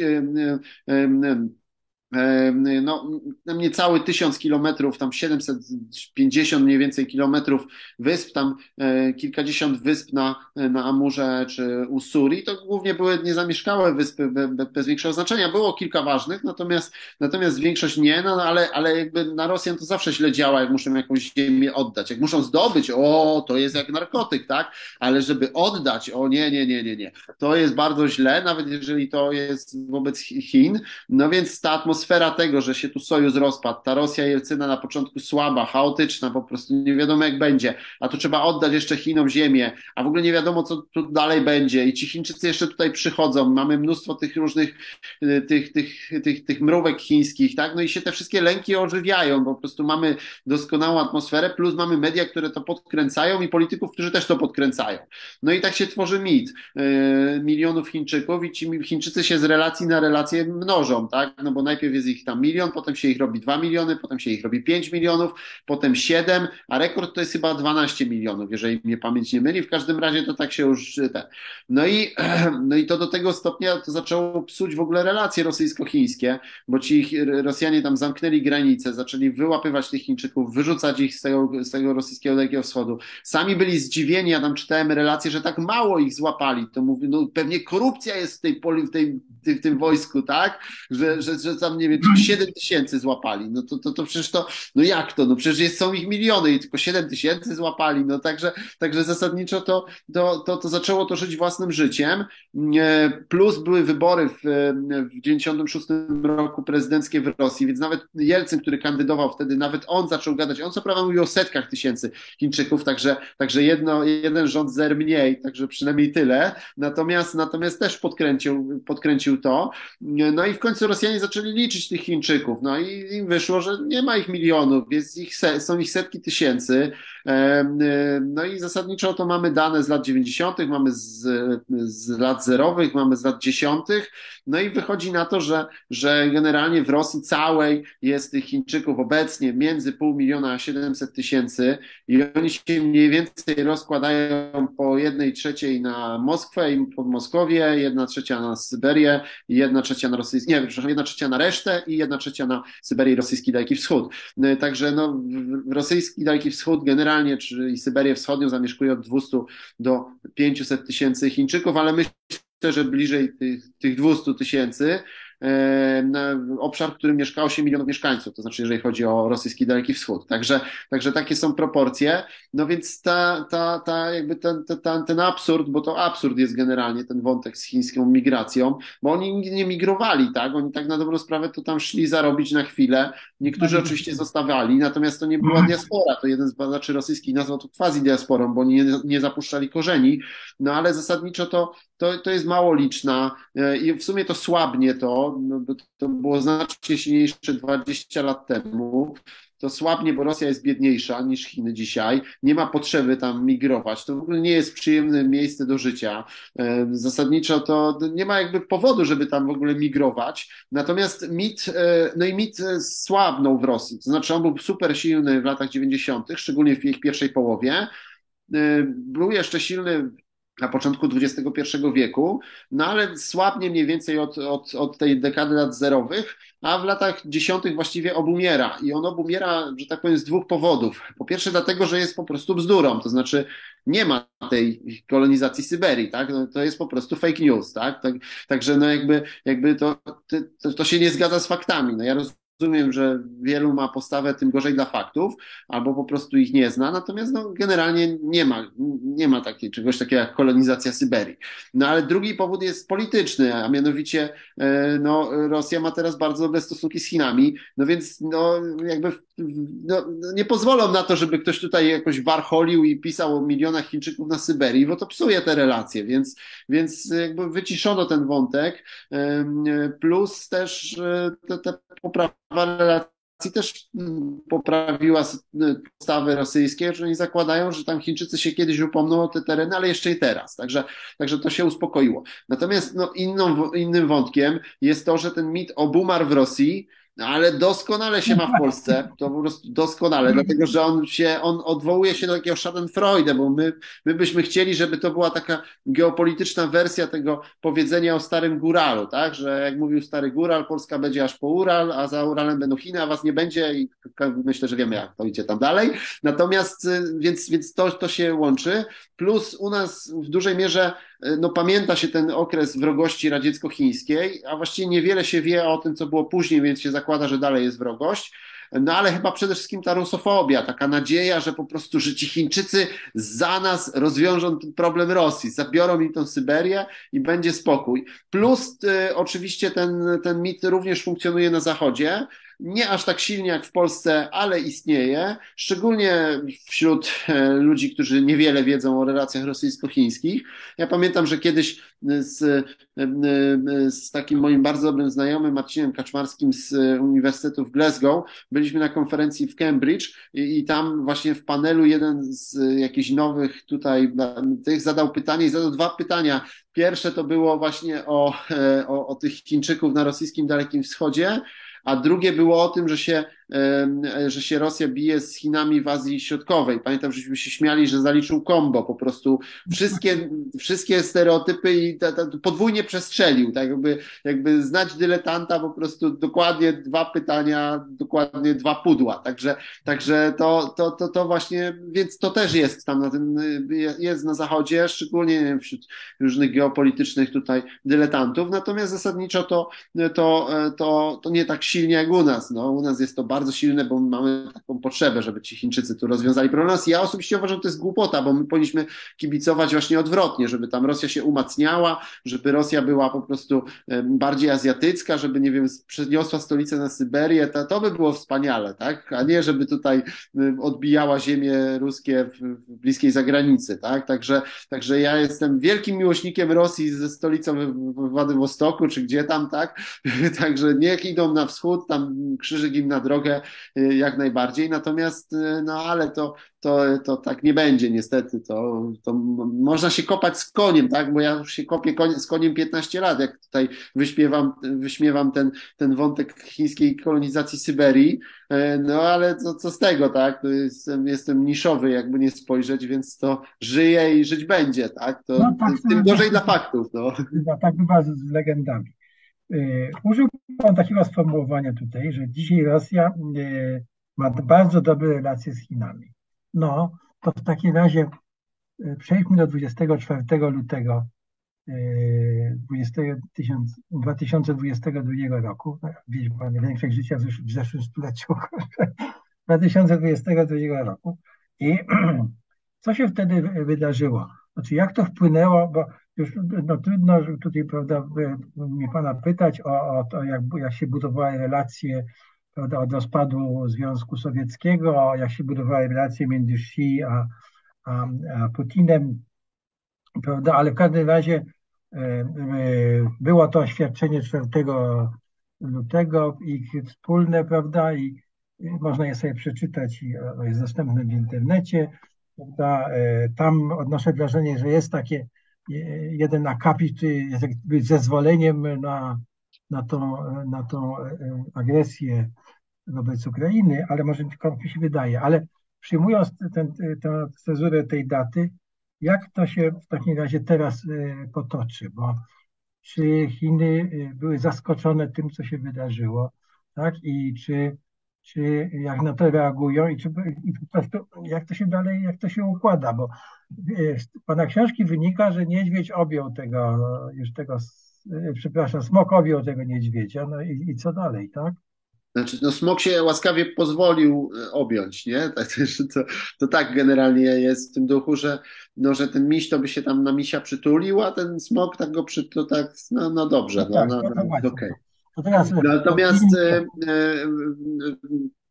wracając do wątku, no, ten oświadczenie z lutego 2022 roku nie wzięło się znikąd. To jest generalnie, ja nie jestem miłośnikiem tej narracji, która u nas jest popularna, a mianowicie o tym, że to jest przełomowe oświadczenie, które tutaj nam pokazuje po prostu jakiś przełom w relacjach rosyjsko-chińskich, dlatego że tego typu komentarze, one pokazują jedną rzecz, a mianowicie to, że ludzie mają krótką pamięć. I to jest charakterystyczne w ogóle w epoce medialnej czy informacyjnej, że nie pamiętamy tego, co było jeszcze tam, nie wiem, 3 miesiące temu, a nie mówiąc, że kilka lat temu.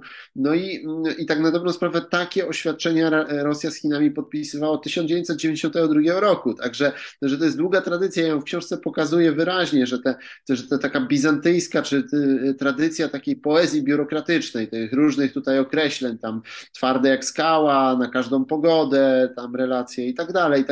Także pod tym względem to oświadczenie się po prostu wpisuje w taką tradycję po prostu jakby pokazywania wszema wobec, jacy to jesteśmy wielcy, ważni, jak się bardzo lubimy i jakie te nasze relacje są przełomowe dla świata.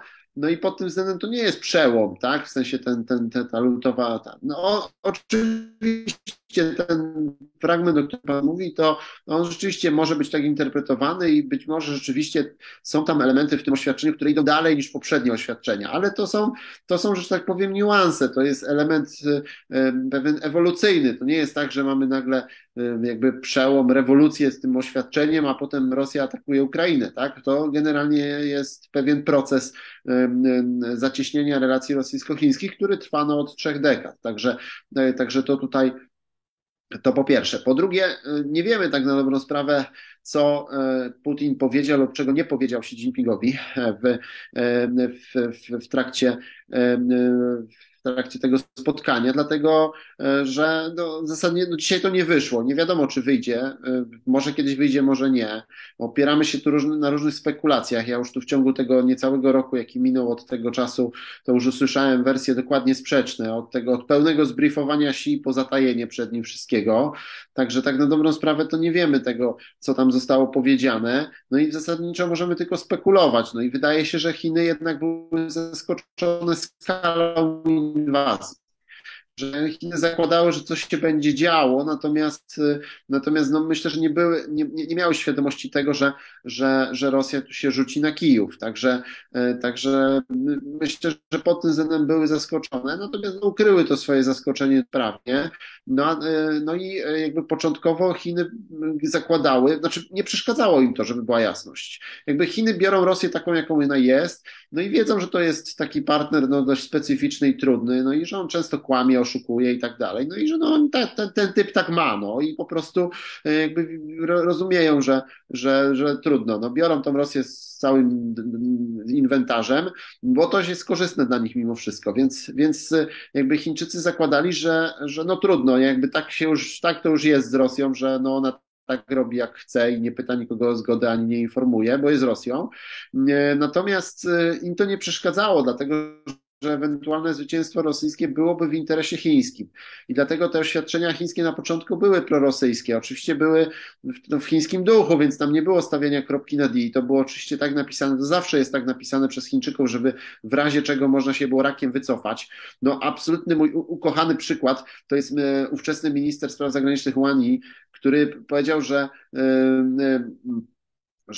tak jak lód w rzece nie zamarza tam w ciągu 3 dni, tam na ileś głębokość, tak zasadniczo sytuacja na Ukrainie stała się tym, czym się stała z powodu wielu skomplikowanych przyczyn. No to jest, proszę Państwa, mistrz, to jest po prostu prawdziwy mistrz duchu Talleyranda, który to Talleyrand, to mu raczej przypisywane są te słowa, niż je powiedział, że słowa służą do tego, żeby ukryć myśli. No to jest prawdziwy dyplomata, no przecież to jest wspaniałe zdanie, powinien wyryć tam, nie wiem, na jakimś machu, tak? Ale pan wie, jak Napoleon nazwał tego Talleyranda. A, no tak, że w tej rękawiczce, no tak. No nie lubili się panowie, znaczy od pewnego momentu, bo tam na początku to się lubili, tak? Natomiast no ale właśnie o to chodzi, że to tak na dobrą sprawę nic nie wynika z tych słów, tak? To jest bardzo dużo słów, albo mówienie, że stanowisko chińskie jest obiektywne, albo że historia przyzna mu rację. No, wspaniale po prostu. To jest... No, także, chłopcy są profesjonalistami, wiedzą jak to robić, także no nie było to wprost powiedziane, no ale wiadomo, że kto umie to czytać, to wiedział, że to było prorosyjskie. No i Chiny zostały jednak zaskoczone tym, co się wydarzyło na Ukrainie. Ja to nazywam w książce 3 szokami i podtrzymuję swoje słowo. Kiedyś nawet jeden przedstawiciel ambasady chińskiej publicznie dementował to, co mówiłem, więc tym bardziej uważam, że mam rację. Czuję się doceniony, że tak powiem, że się pofatygował na spotkanie ze mną i oficjalnie tutaj dementował. Nigdy nie wierzę komunikatom tam oficjalnym, dopóki nie zostaną zdementowane, tak. Tak, to jest bardziej rosyjska tradycja, ale w Chinach też jest to w tym wypadku jest to jasne. No, też nie krytykował jakoś wprost, dlatego że to też nie byłoby tak całkiem. Zresztą nie wyjeżdżałem mu tam żadnymi Tiananmenami, innymi Tybetami, także no, jakby była kulturalna wymiana zdań. Natomiast wracając do wątku Chin, te 3 szoki. Po pierwsze, jak niekompetentna była armia rosyjska i jak jest niekompetentna. Znaczy teraz to już to jakby zinternalizowali Chińczycy, natomiast no był to szok. Jednak spodziewali się, że będzie jak w Gruzji albo jak w pierwszej Ukrainie, no a tymczasem okazało się, że armia rosyjska no, zachowała się jak się zachowała, tak? No, najlepsze oddziały powietrzno-desantowe straciła, największe zwycięstwo to było zdobycie Chersonia, a chwilowo jest utracony Chersoń, tak, po pół roku, także zasadniczo to jednak szok, że ta armia rosyjska jest taka słaba, to jest niedobrze dla Chin, bo ta armia rosyjska szkoliła chińską, przez lata była pewnym wzorem i to na wielu płaszczyznach, od jakby ducha walki, przez umiejętność, przez doświadczenie bojowe, po technologię, no jednak broń chińska jest z pnia tego technologicznego sowieckiego, więc zasadniczo to nie jest dobra wiadomość dla Chin, tak? Po drugie, była zaskoczona męstwem Ukraińców i wolą oporu. I to jest rzecz, której Chińczycy aż tak publicznie mówić nie będą, ale to naprawdę zrobiło na nich wrażenie, dlatego że ten element takiego jakby opór, czy woli walki, on jest bardzo silny w chińskiej kulturze strategicznej, czyli przekonanie o tym, że dowódca i żołnierze muszą walczyć, musi ich wspólny cel spajać, że jak żołnierze będą wiedzieć, za co walczą, to będą walczyć i oni muszą rozumieć, o co walczą i wierzyć w to. Także jakby z perspektywy chińskiej, którzy traktowali tych Ukraińców tak trochę kolonialnie, tak trochę odbicie rosyjskiego podejścia, że to taki nie do końca naród, jest to Małorusini są, że w dużej mierze to jest przypadkowe państwo, które w ogóle powstało cudem przez pijaństwo Jelcyna i co tam jeszcze, no to zasadniczo to jest szok, tak? Jakby w oczach chińskich Ukraina narodziła się jako państwo, jako naród i oni oczywiście nie będą tego przyznawać publicznie, bo uważają Ukrainę za prozachodnią, więc im to nie pasuje jakby do kalkulacji obecnej politycznej, ale na przykład rozkwit książek o Ukrainie w Chinach obecnie są bardzo popularne. To właśnie bardzo dobrze nam pokazuje, że no duży szacunek zdobyli Ukraińcy tym co zrobili, no bo okazali się, że walczyli o swoje i to mówi znacznie głośniej niż tam ta cała propaganda, no bo jakby widać, kto tu broni swojej ziemi nam tego nie trzeba tłumaczyć, tak, ale ten element nie jest eksponowany oczywiście w narracji chińskiej, bo on nie pasuje im, natomiast jest wyraźny. No i wreszcie trzeci element, który jak najbardziej jest eksponowany w narracji chińskiej, on jest, bym powiedział, nawet przesadnie eksponowany, to jest element wsparcia Zachodu dla Ukrainy, a szerzej tym trzecim szokiem było to, jak bardzo Zachód się zjednoczył wobec rosyjskiej agresji. I teraz znowu z polskiej perspektywy mamy tendencję do narzekania, do mówienia, że ci Niemcy, że ten Scholz to krętacz tam tutaj, tu kombinuje, tam kombinuje, że ten Macron co chwilę dzwoni do tego Putina, że tam, nie wiem, Holendrzy czy Austriacy przebierają tylko nogami, żeby znowu się z Rosją dogadać. I oczywiście w jakimś stopniu to jest, tak rzeczywiście jest, no jakby trudno bronić kanclerza Scholza, tak? Natomiast z perspektywy dalekowschodniej, azjatyckiej to są wszystko szczegóły, są jakieś nieistotne rzeczy. Tak na dobrą sprawę Zachód zjednoczył się w sposób nieprawdopodobny dla nich. Zachód pokazał, że jest Zachodem. To jest...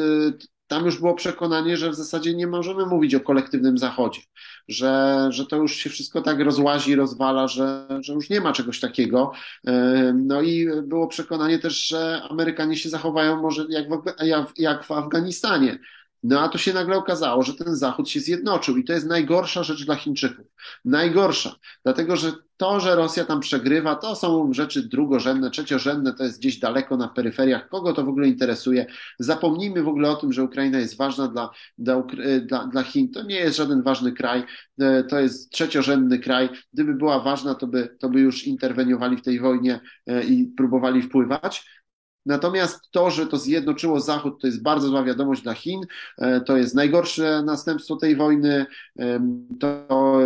to jest absolutnie fatalne. No, Putin zawiódł, no, miał generalnie doprowadzić do jeszcze większego osłabienia Zachodu, do jakby skompromitowania Stanów, że nie pomagają swoim, a tymczasem zjednoczył przeciwnika, w ogóle dostał po łapach, tak, i mamy sytuację, w której główny przeciwnik Chin, czyli Stan Zjednoczony, jest wzmocniony, no bo przecież nie ma chyba kraju na świecie, który zyskałby tak bardzo na tej wojnie jak Stany Zjednoczone. Także zasadniczo to z perspektywy Chin fatalnie. No i Chiny od tego momentu, no taki ruch węża, jak to ładnie się nazywa, czyli tak trochę w jedną stronę, trochę w drugą, ale nie za radykalnie, żeby nie było. Raz bardziej się dystansowali, raz mniej. no mniej więcej od połowy tego, od połowy poprzedniego już roku, tak, 2022, oni założyli, że Rosja no może nie wygra całkiem tej wojny, ale może ją chociaż zremisować albo jakoś zneutralizować i też wzmogli taką propagandę skierowaną do reszty świata, że to jest w sumie wojna Zachodu, europejska, że Zachód jest obłudny i tak dalej. To są rzeczy, które padają na podatny grunt. Może mało o tym wiemy w Polsce, ale poza Zachodem ta wojna nie jest traktowana w taki sposób, jak u nas jest. To nie jest traktowana jako wojna dobra ze złem, tylko jest to traktowane jako sprawa europejska i w sumie obojętna albo nawet przykład hipokryzji zachodniej. Także zasadniczo to pada na podatny grunt taka narracja. No i to jest oczywiście duża pomoc dla Rosji. Więc jak mówimy, że tam cały świat się zjednoczył przeciwko Rosji, to nie jest prawda. Cały Zachód się zjednoczył, tak? Natomiast Chiny, no i znaczy wyraźnie jest tak, że chyba się znowu przeliczyły, no bo Rosja w międzyczasie przegrała na Charkowszczyźnie, straciła Chersoń, także zasadniczo znowu porażki od jesienią. Czy późnym latem i jesienią. No a tak ale to Chiny jeszcze bardziej teraz dyplomatycznie wspierają Rosję. No i starają się jakby to zneutralizować te konsekwencje tej wojny. To znaczy no, posprzątać trochę po tym Putinie. No, bo zawalił, tak, no ale trzeba coś tu zrobić na tyle, na ile mogą, bo Chiny też nie zamierzają jakby tracić, znaczy płacić za błędy innych. To też jest istotne, no bo wsparcie chińskie dla Rosji jest wsparciem moralnym, moralno-dyplomatyczno-politycznym, ale nie jest to wsparcie gospodarcze. Jakby absolutnie nie. Znaczy kupują więcej ropy, bo dostają na nią więcej zniżki, znaczy większe zniżki, tak? No to jest czysty zysk dla nich.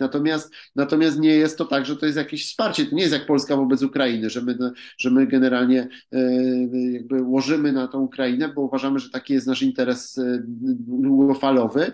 To tutaj tak nie jest, ponieważ Chińczycy nie zamierzają płacić za błędy rosyjskie, natomiast no oczywiście będą głaskać po głowie Rosji i mówić, że jesteśmy z wami w ogóle, tak, to trzymajcie się i tak dalej, wspieramy was i ten. Także, no bo jakby nie spojrzeć, to Rosja jest tym takim sojusznikiem, quasi-sojusznikiem Chin w tej globalnej rywalizacji ze Stanami, więc jakby Chiny tak się zdystansowały od tej Rosji, no to w tym momencie tylko Zachód by zyskał, no to nie ma sensu wzmacniać przeciwnika. On się i tak bardzo wzmocnił przez tą wojnę. To jest nie w smak, to jest wielu nie w smak. Jakby w Chinach to jest dość czytelne, ale w wielu krajach Azji również, bo pamiętajmy o tym, że też o tym nie wiemy, ale w bardzo wielu krajach Azji mamy ukryty antyamerykanizm, który no jest bardzo czytelny, więc nie jest smak wielu to, że znowu Amerykanie się tak wzmocnili. To nie pasuje, tak? To nam pasuje, tak? No bo dzięki temu się Rosja osłabła i może nawet będziemy mieli koniec historii 2.0, tak? To by było bardzo przyjemne, moglibyśmy się znowu skupiać na jakichś głupotach obyczajowych i innych rzeczach, a nie ten, no ale innym częściom świata to nie pasuje raczej. Chciałem pana zapytać jeszcze o wątek tego broni jądrowej tutaj, no bo Xi chyba zareagował na to spotkanie z Scholzem i przedtem, prawda, troszkę zdezawuował po tych wypowiedziach Putina czy innych o możliwości użycia broni atomowej, więc dlaczego oni się boją? Znaczy ja z tą bronią atomową, to znaczy, żeby jasność, ewidentnie Chiny są przeciw. To jest jasne. Natomiast to znowu, to jest ten sam poziom wiedzy, tudzież niewiedzy, jak z tym, co powiedział Putin Xi Jinpingowi. Nie wiemy tego, jak tak na dobrą sprawę, jaka jest rola Chin tutaj.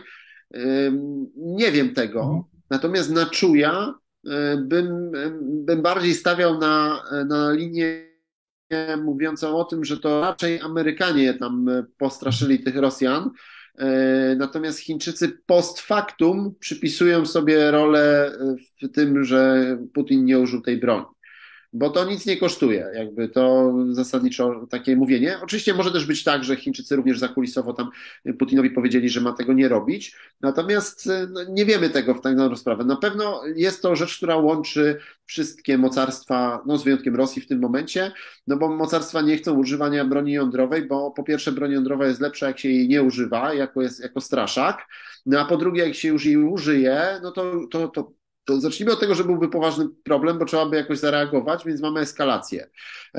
No i już nie mówię o tym, że możemy rozwalić świat przy okazji, tak, ale może być jeszcze po drodze inne nieprzyjemne scenariusze. No to Chiny tego nie chcą.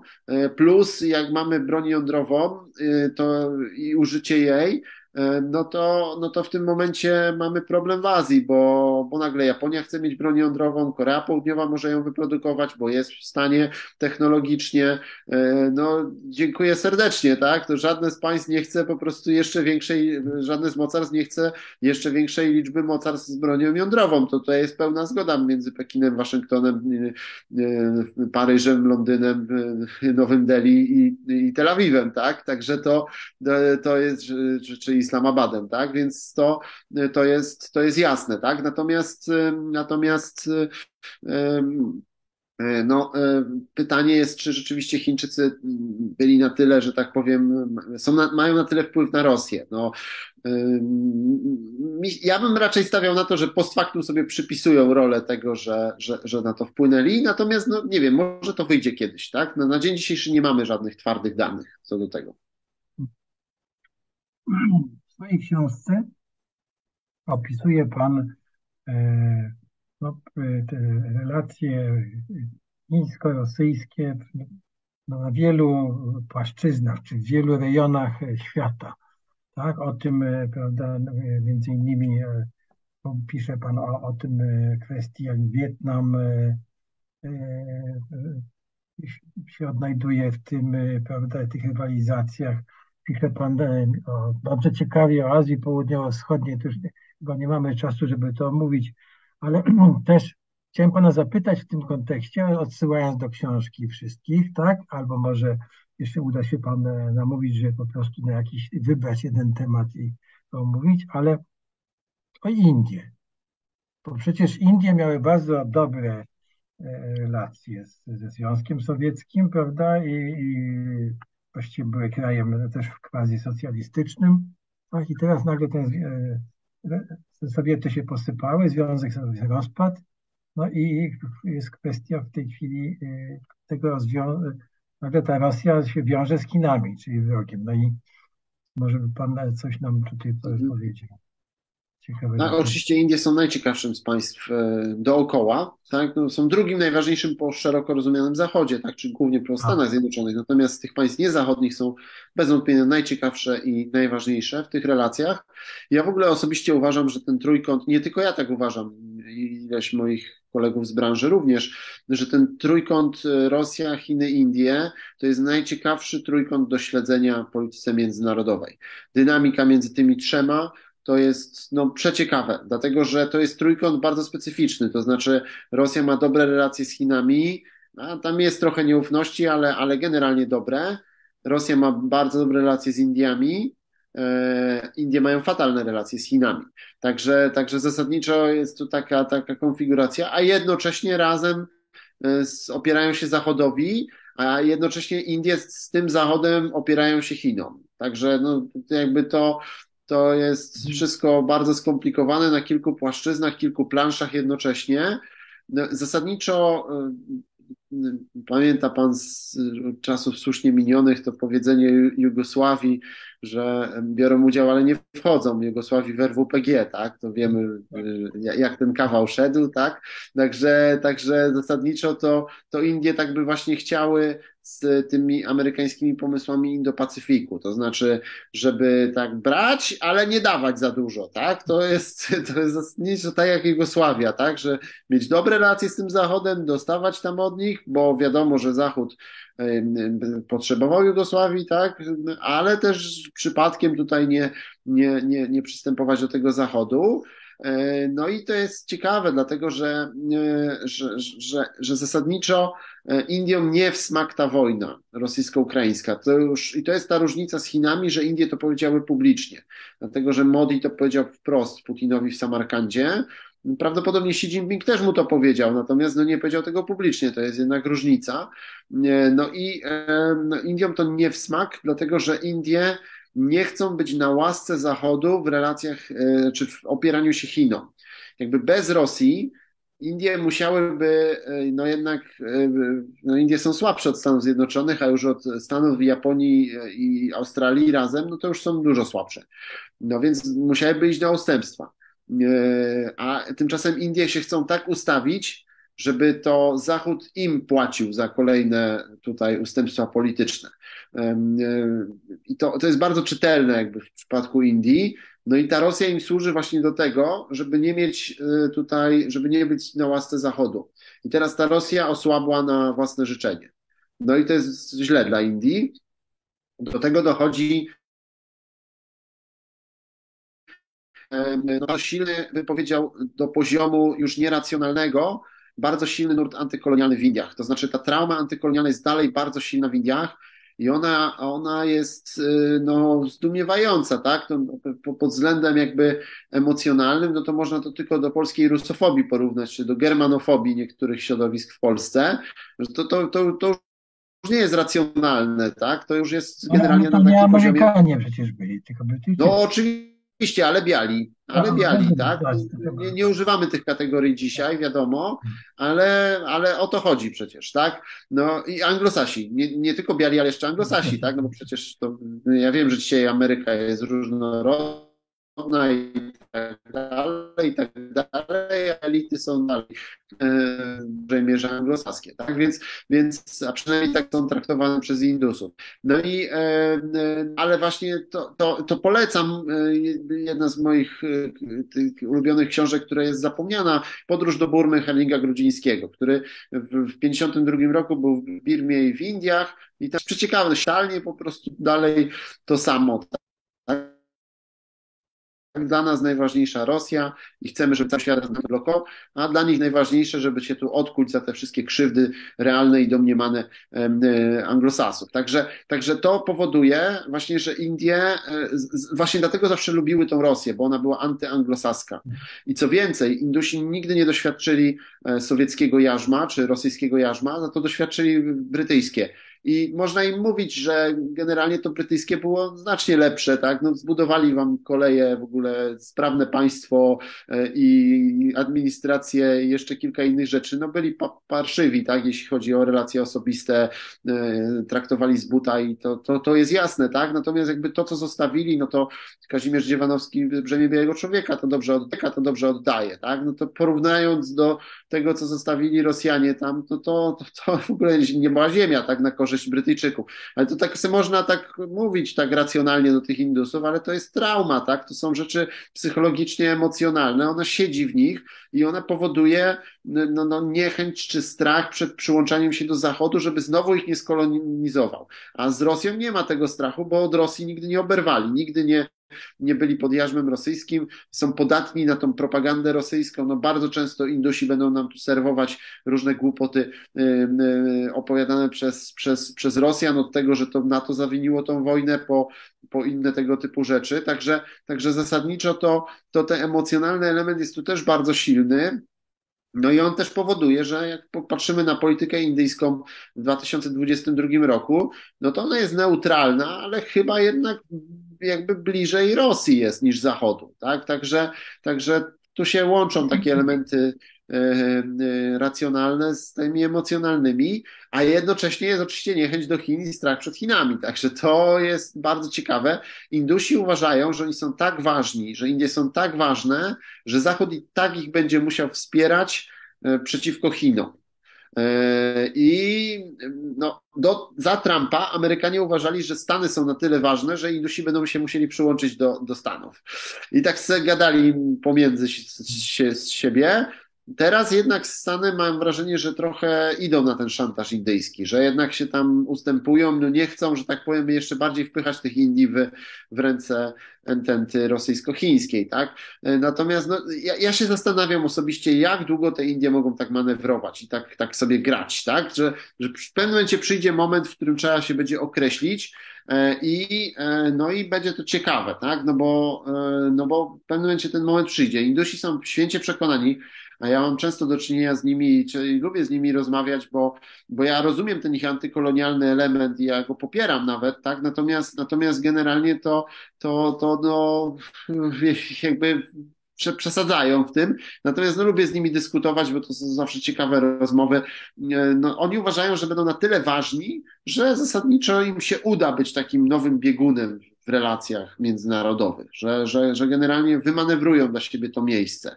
No zobaczymy, no generalnie w zimnej wojnie to też Indie chciały stać z boku i być państwem niezaangażowanym, neutralnym, tak Nehru nawet wymyślił koncepcję trzeciego świata, no i wiemy jak się skończyło, tak? No skończyło się jak ta nazwa, tak? Miało być super, a wyszło po prostu jak wyszło. Także no zobaczymy jak będzie, ale bez wątpienia Indie są super ciekawe, a śledzenie tych relacji w tym trójkącie to jeden z najważniejszych, najciekawszych rzeczy w ogóle we współczesnym świecie politycznym. Chciałem bardzo panu powiedzieć, że dotąd Pompeja i Czułej, no ty mówiąc o Kazimierzu Dziewanowskim, ja go bardzo dobrze znałem, był moim szefem w ambasadzie w Waszyngtonie. Myśmy tam pojechali jako taki zespół zupełnie z ulicy.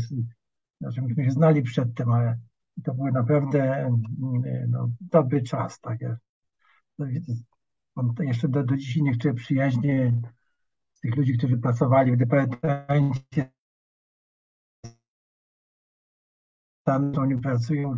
No, a książka, o której pan pisał, że to rzeczywiście no, przypomina Nino, prawda, której to jest realne zagrożenie.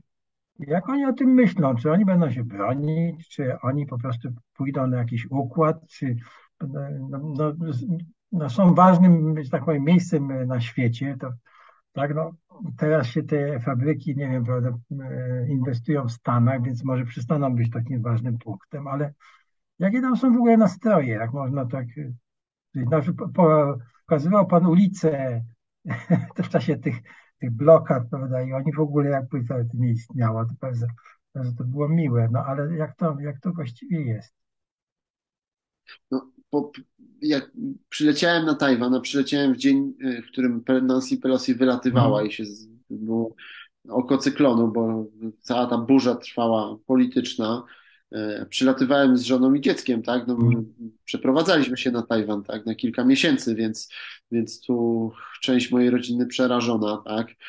No ale ja miałem telefony do różnych osób, które pytałem, jak będzie, a żona sprawdzała informacje quasi ambasady amerykańskiej i to nas uspokajało, tak? Jedno i drugie. I okazało się, że słusznie, tak?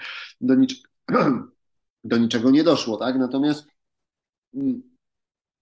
tak, no jakby ja miałem też takie przekonanie, że tu zaraz, że jest niebezpiecznie i tak dalej. No i jak właśnie wyszedłem na tej ulicy, znaczy już po pierwsze, bo to mnie na kwarantannę wsadzili, jak zresztą każdego wówczas, no to na tym lotnisku pełny luz, w ogóle zero jakiegoś poczucia, że coś się dzieje.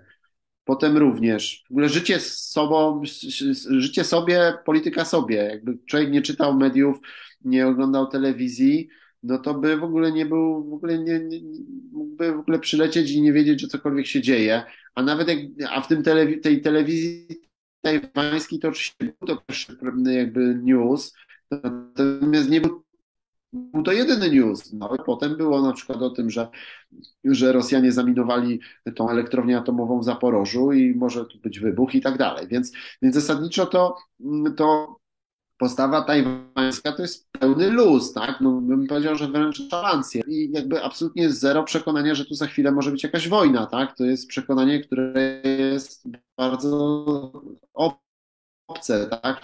W sensie obcokrajowców.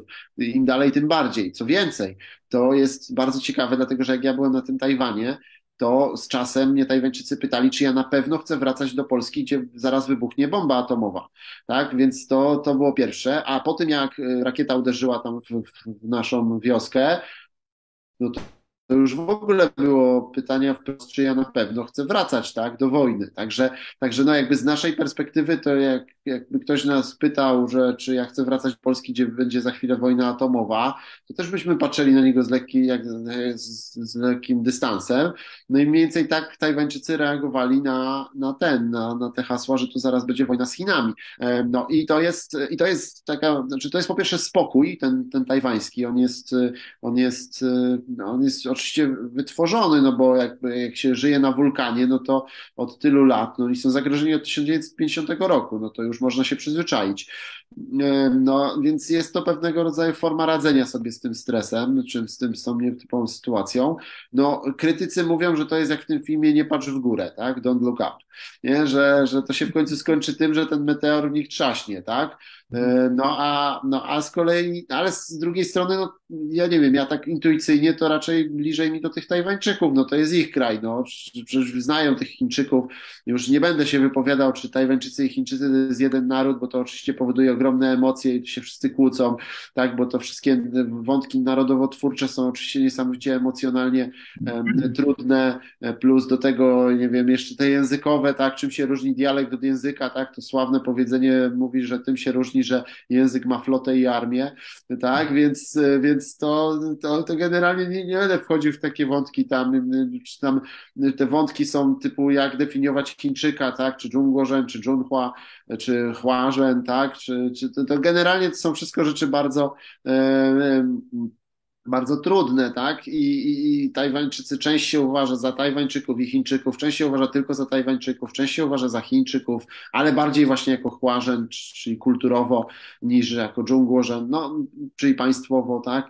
No generalnie to jest wszystko mocno skomplikowane, plus mamy demokrację, więc tak jak tutaj mówił nasz prezydent pierwszy w III RP, każdy mówi tak jak chce, nie? Więc generalnie jest ciekawie, tak? Więc to nie są unitarne Chiny, gdzie mamy jedną wypowiedź i wiemy, że taka jest linia partii, tylko jest różnorodność. Natomiast znaczy mam wrażenie, że Tajwan jest zagrożony, ale nie jest zagrożony dziś i nie jest też zagrożony jutro. Może być zagrożony pojutrze, mówiąc metaforycznie, i oni to wiedzą i się w jakimś stopniu do tego przygotowują. No, zwiększyli tam długość odbywania służby wojskowej, tworzą tam oddziały paramilitarne, to głównie je tworzą, nawiasem mówiąc, różni milionerzy i oligarchowie, także to też pokazuje jakby postawę. No mamy tam różnego rodzaju zainteresowania społeczne, nie wiem, jakimiś właśnie tam paramilitarnymi rzeczami, jak tam się, nie wiem, ukrywać w dżungli, czy jakieś tam tworzyć jakieś ubrania ochronne, także jest coś takiego. No ale to dalej jest mniejszość, większość żyje jakby się nic nie działo, jakby po prostu było tak jak było. No i teraz dlaczego tak się dzieje? No, generalnie Chińczycy i Tajwańczycy się znają jak łyse konie, tak? To podkreślam raz jeszcze, nie będę wchodził w to, czy są jednym narodem, czy nie, ale na pewno są z jednego pnia kulturowego i mają podobne kody kulturowe, już nie mówiąc o tym, że mają właściwie ten sam język, bo różnica między tym tajwańskim, tym guoju, czyli państwowym językiem, czyli mandaryńskim, tak, czyli putonghua na kontynencie, no to jest albo a poddał, albo a sam się przyłączył do Chin. No zasadniczo sprawić, żeby ich tutaj przyłączyć. Będą dalej mieli nadzieję na to, że jak Kuomintang wróci do władzy, to będzie się można z nimi badać. No i dopiero jak stracą to, no to wtedy ewentualnie myśleli o jakiejś inwazji i to raczej o blokadzie niż o desancie, który byłby krwawy, trudny i w ogóle jest przyroda przeciwko nim, geografia przeciwko nim. No zasadniczo to jest generalnie duże wyzwanie.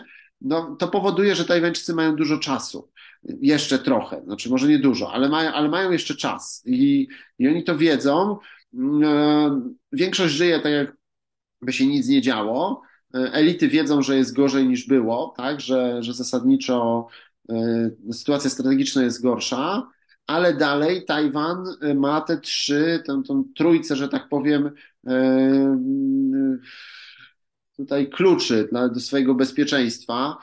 No bo po pierwsze ma położenie, znaczy po pierwsze to ma chipy, tak, ale zaczynając od położenia geograficznego, czyli ma położenie, które jest bardzo ważne dla Amerykanów, żeby blokować Chinom wyjście na Pacyfik, więc to jest pierwsza rzecz, ale ona nie jest aż tak ważna jak ta druga, czyli chipy, czyli mają półprzewodniki, które są kluczowe dla obecnej gospodarki światowej. I okej, te inwestycje w Arizonie i tak dalej, ale one nie rozwiązują jeszcze problemu. To może tam za dekadę, dwie, tak? Ale na razie jeszcze trzeba będzie bronić tego Tajwanu. No i są demokracją. To jest oczywiście najmniej istotne, natomiast no publicznie jest to najbardziej eksponowane, albo czasami jest to łączone. Tsai Ing-wen, czyli prezydentka, mówi o demokratycznych chipach, także to jest taki ładny tutaj przykład łączenia tych dwóch narracji. Natomiast no i dlatego są wciąż ważni dla świata zachodniego. Co więcej, no zasadniczo Chiny nie są jeszcze gotowe na inwazję. To zasadniczo nikt nie wie, kiedy będą gotowe, no, ale prawdopodobnie jeszcze nie są gotowe, więc Tajwan ma czas, no a to powoduje, że można sobie żyć tak, jak żyją ci Tajwańczycy wciąż, tak? No, jeszcze dziś, jutro, no pojutrze może już nie, ale jeszcze można żyć. Dlatego no z perspektywy mieszkania tam przez 4 miesiące niecałe, no to mogę powiedzieć, że najbardziej rzeczą, która jest najbardziej dokuczliwa, są tajfuny. Nie, przepraszam, trzęsienia ziemi. Trzęsienia ziemi są najgorsze, tak? No gorsze niż tajfuny. Tajfuny na drugim miejscu. No ogólnie deszcz jest denerwujący. Jest tam skutery są denerwujące. Tego typu rzeczy, tak? Natomiast nie ma tam, tak? No, to są, straszą, tak? No i tyle, nie? No, no trudno, no jakby tak już mają, tak? Natomiast to nie jest zagrożenie takie bezpośrednio egzystencjonalne. Przynajmniej jeszcze nie, tak? Więc ten. I już na zupełnie koniec, chociaż powinienem to wcześniej powiedzieć, ale nie wiem, na kilka dni przed wylotem miałem jedną z najciekawszych rozmów i zupełnym przypadkiem, dlatego że znajoma mnie wzięła do knajpy birmańskiej, w której tam jest w ogóle dzielnica birmańska. I w tej knajpie birmańskiej tam między innymi przyszła również jej koleżanka, która zajmuje się polityką zagraniczną Chin.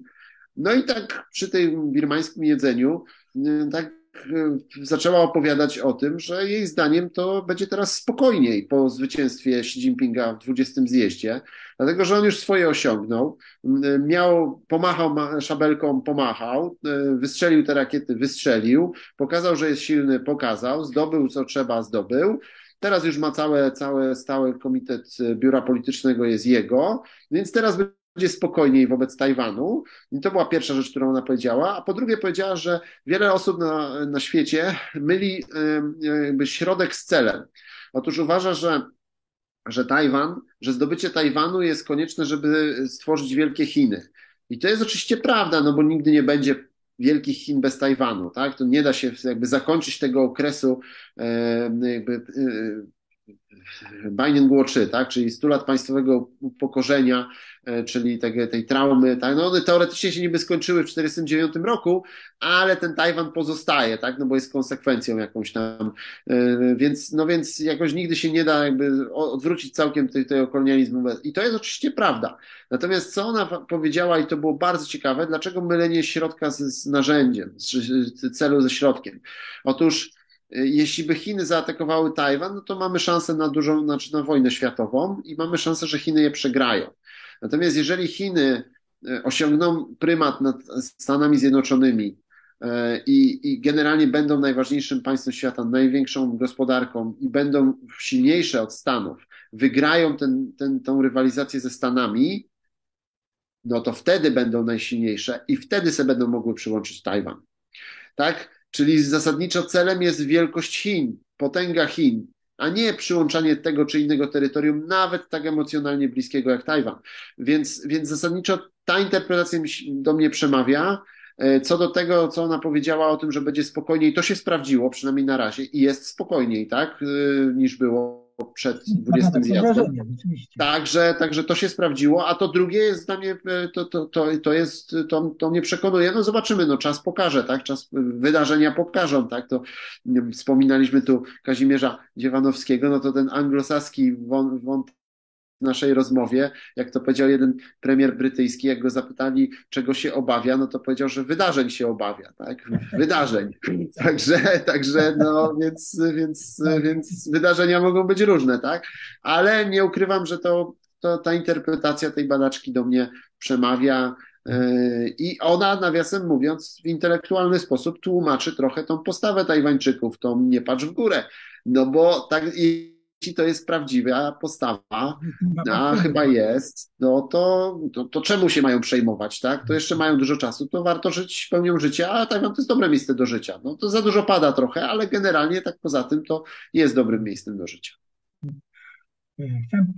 Powiedział pan prezydentka i tutaj sobie uświadomiłem, że nie zadałem panu jednego pytania, jeśli chodzi o Chiny kontynentalne. Wie pan, tam w ogóle nie ma kobiet w polityce, czy ja się mylę? Jest... Nie, no są, ale do pewnego momentu. Jest szklany sufit. Mam znajomą, która to bada, Joanna Wardęga, zresztą z mojego instytutu, także ją polecam. Ona tam ma ten spis tych wszystkich kobiet. No i jak pamiętam z tych jej wykresów, no to właśnie jest do pewnego momentu. Tam stały komitet, to zapomnijmy o żadnych kobietach. Nie pamiętam, jak jest w biurze politycznym i w komitecie centralnym. Jeśli są, to jest ich mało. Natomiast zasadniczo niżej jest już całkiem okej. Znaczy całkiem jest tego sporo. A w kulturze? Tak. A w kulturze jest zaś bardzo ciekawie, dlatego że w kulturze Chiny były straszliwie patriarchalne do rewolucji. Po prostu straszliwie. To, nie wiem, taki przykład, który mi teraz przyszedł do głowy, jak było... Córkom na przykład rzadko nadawano imiona. Były po prostu pierwsza córka, druga, trzecia i tak dalej, nie? Albo mówiono, że wychowywanie córki to uprawianie pola sąsiada. Także zasadniczo generalnie mnóstwo tego jest, tych szowinizmów wszelakich.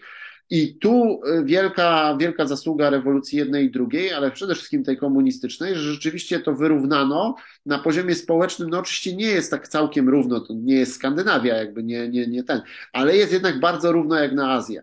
To znaczy wobec, nie wiem, Indii, Tajlandii to jest w ogóle niebo a ziemia, tak? To jest tam naprawdę duża równość. Więc w Chinach nie ma elementu takiej kultury rycerskiej, który jest w Europie, no więc nie ma dużo takich zachowań takich wywodzących się z tej kultury, ale też nie ma w drugą stronę, więc na przykład nierzadkim, jak mieszkałem w Chinach, to już jakiś czas temu, no ostatni raz byłem w Chinach w 19 roku, przed pandemią, ale bardzo dobrze, pamiętam, że mnie to zawsze szokowało, że w Chinach nierzadko można było zobaczyć na ulicach bójki między mężczyznami a kobietami.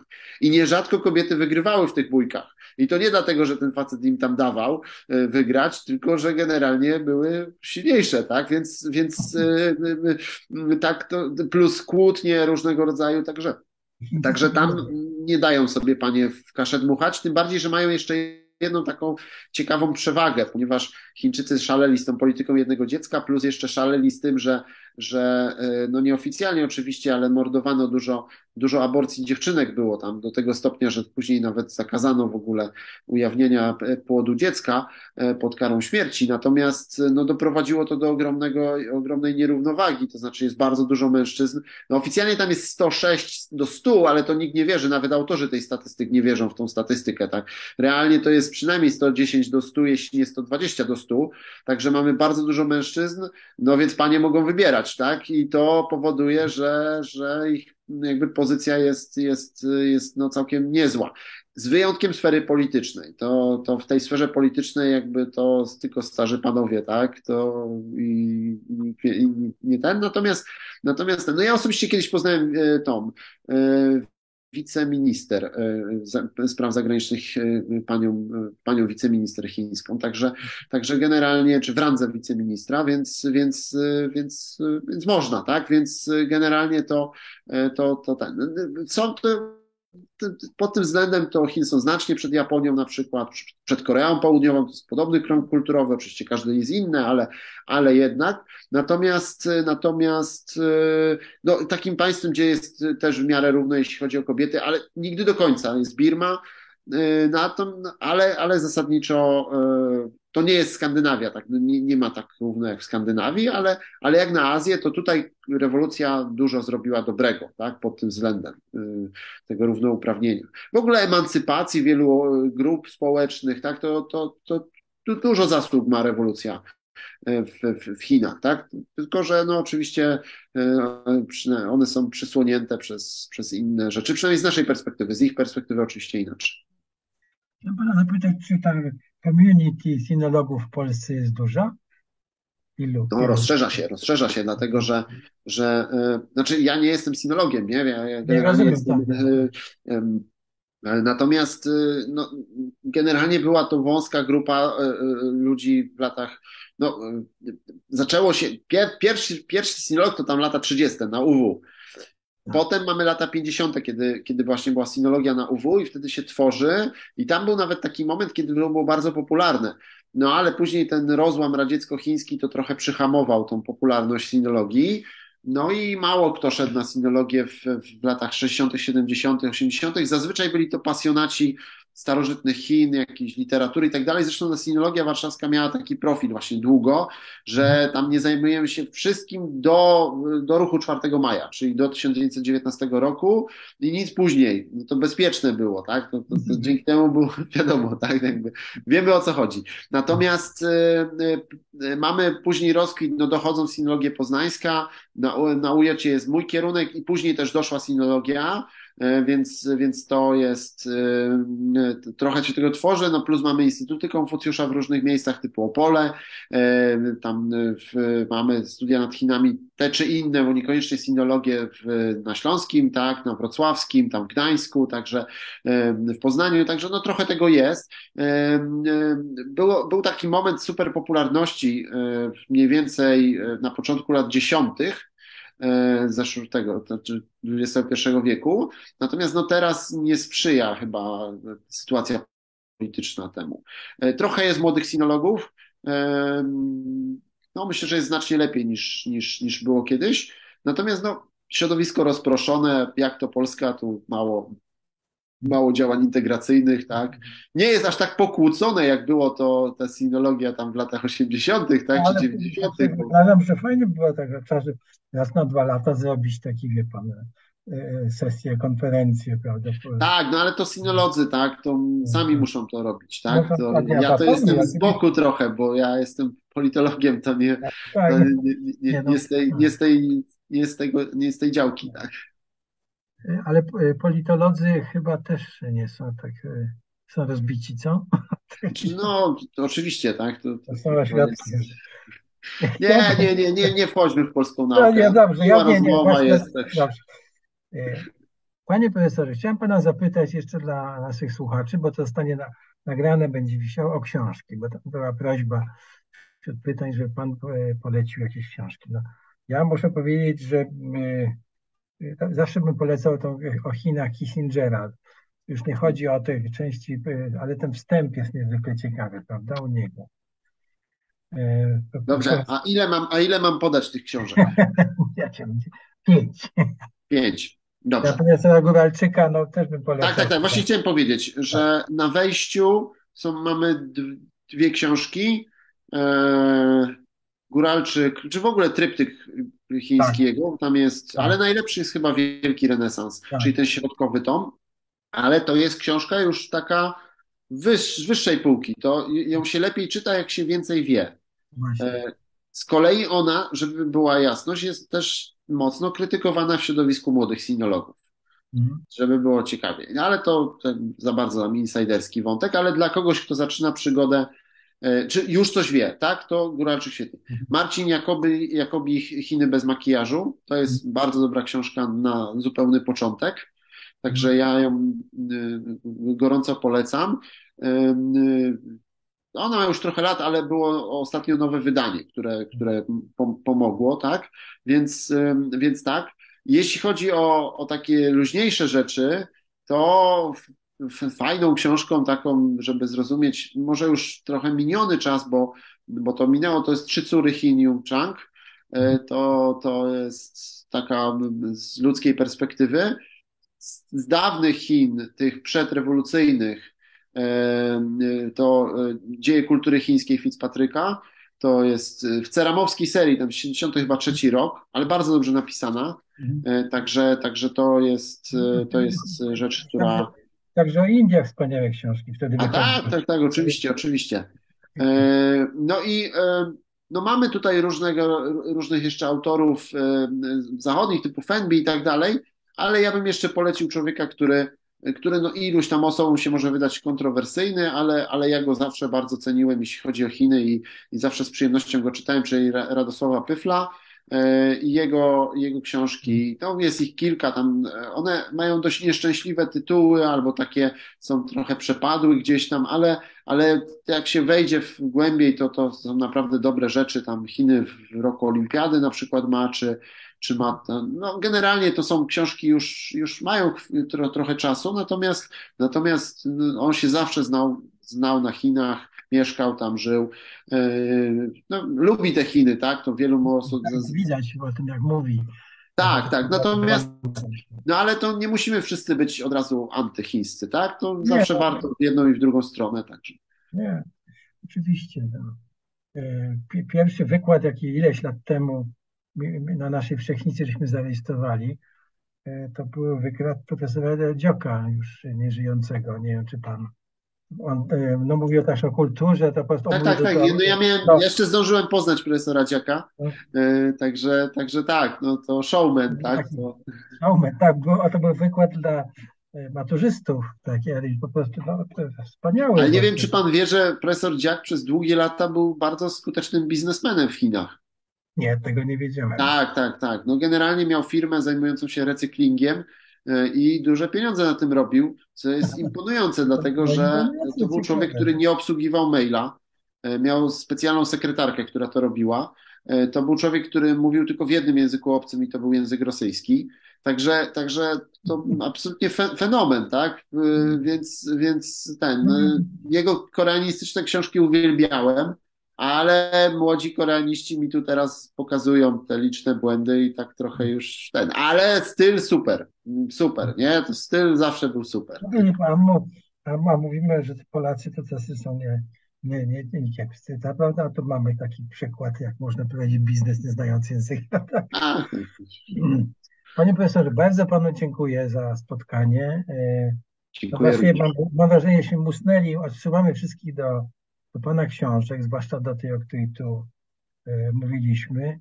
Naprawdę warto ją przeczytać, bo jest napisana, ona się toczy tak właściwie, wartko się ją czyta i proszę, po prostu wszystkim polecam, żeby spróbowali, a się wciągną naprawdę i właśnie wątek wynika z wątków w ogóle tak jak trochę jak Potockiego, to rękopis znaleziony w Saragossie. O, ale to mi pan tutaj dał komplement. Ale takie odniosłem wrażenie naprawdę ciekawe. Także bardzo panu dziękuję. Dziękujemy państwu. Dziękuję serdecznie. Trochę się rumienię za te tutaj przesadne pochwały, ale dziękuję serdecznie. Może mało czytam, ale w każdym razie takim. No to i mam nadzieję, że pan się jeszcze da namówić do nas na rozmowę, dobrze? Oczywiście. Miło się rozmawiało, także. Dobrze. Także jak najbardziej. Dobranoc, dziękuję bardzo, dobranoc państwu. Dziękuję, dobranoc, ukłony.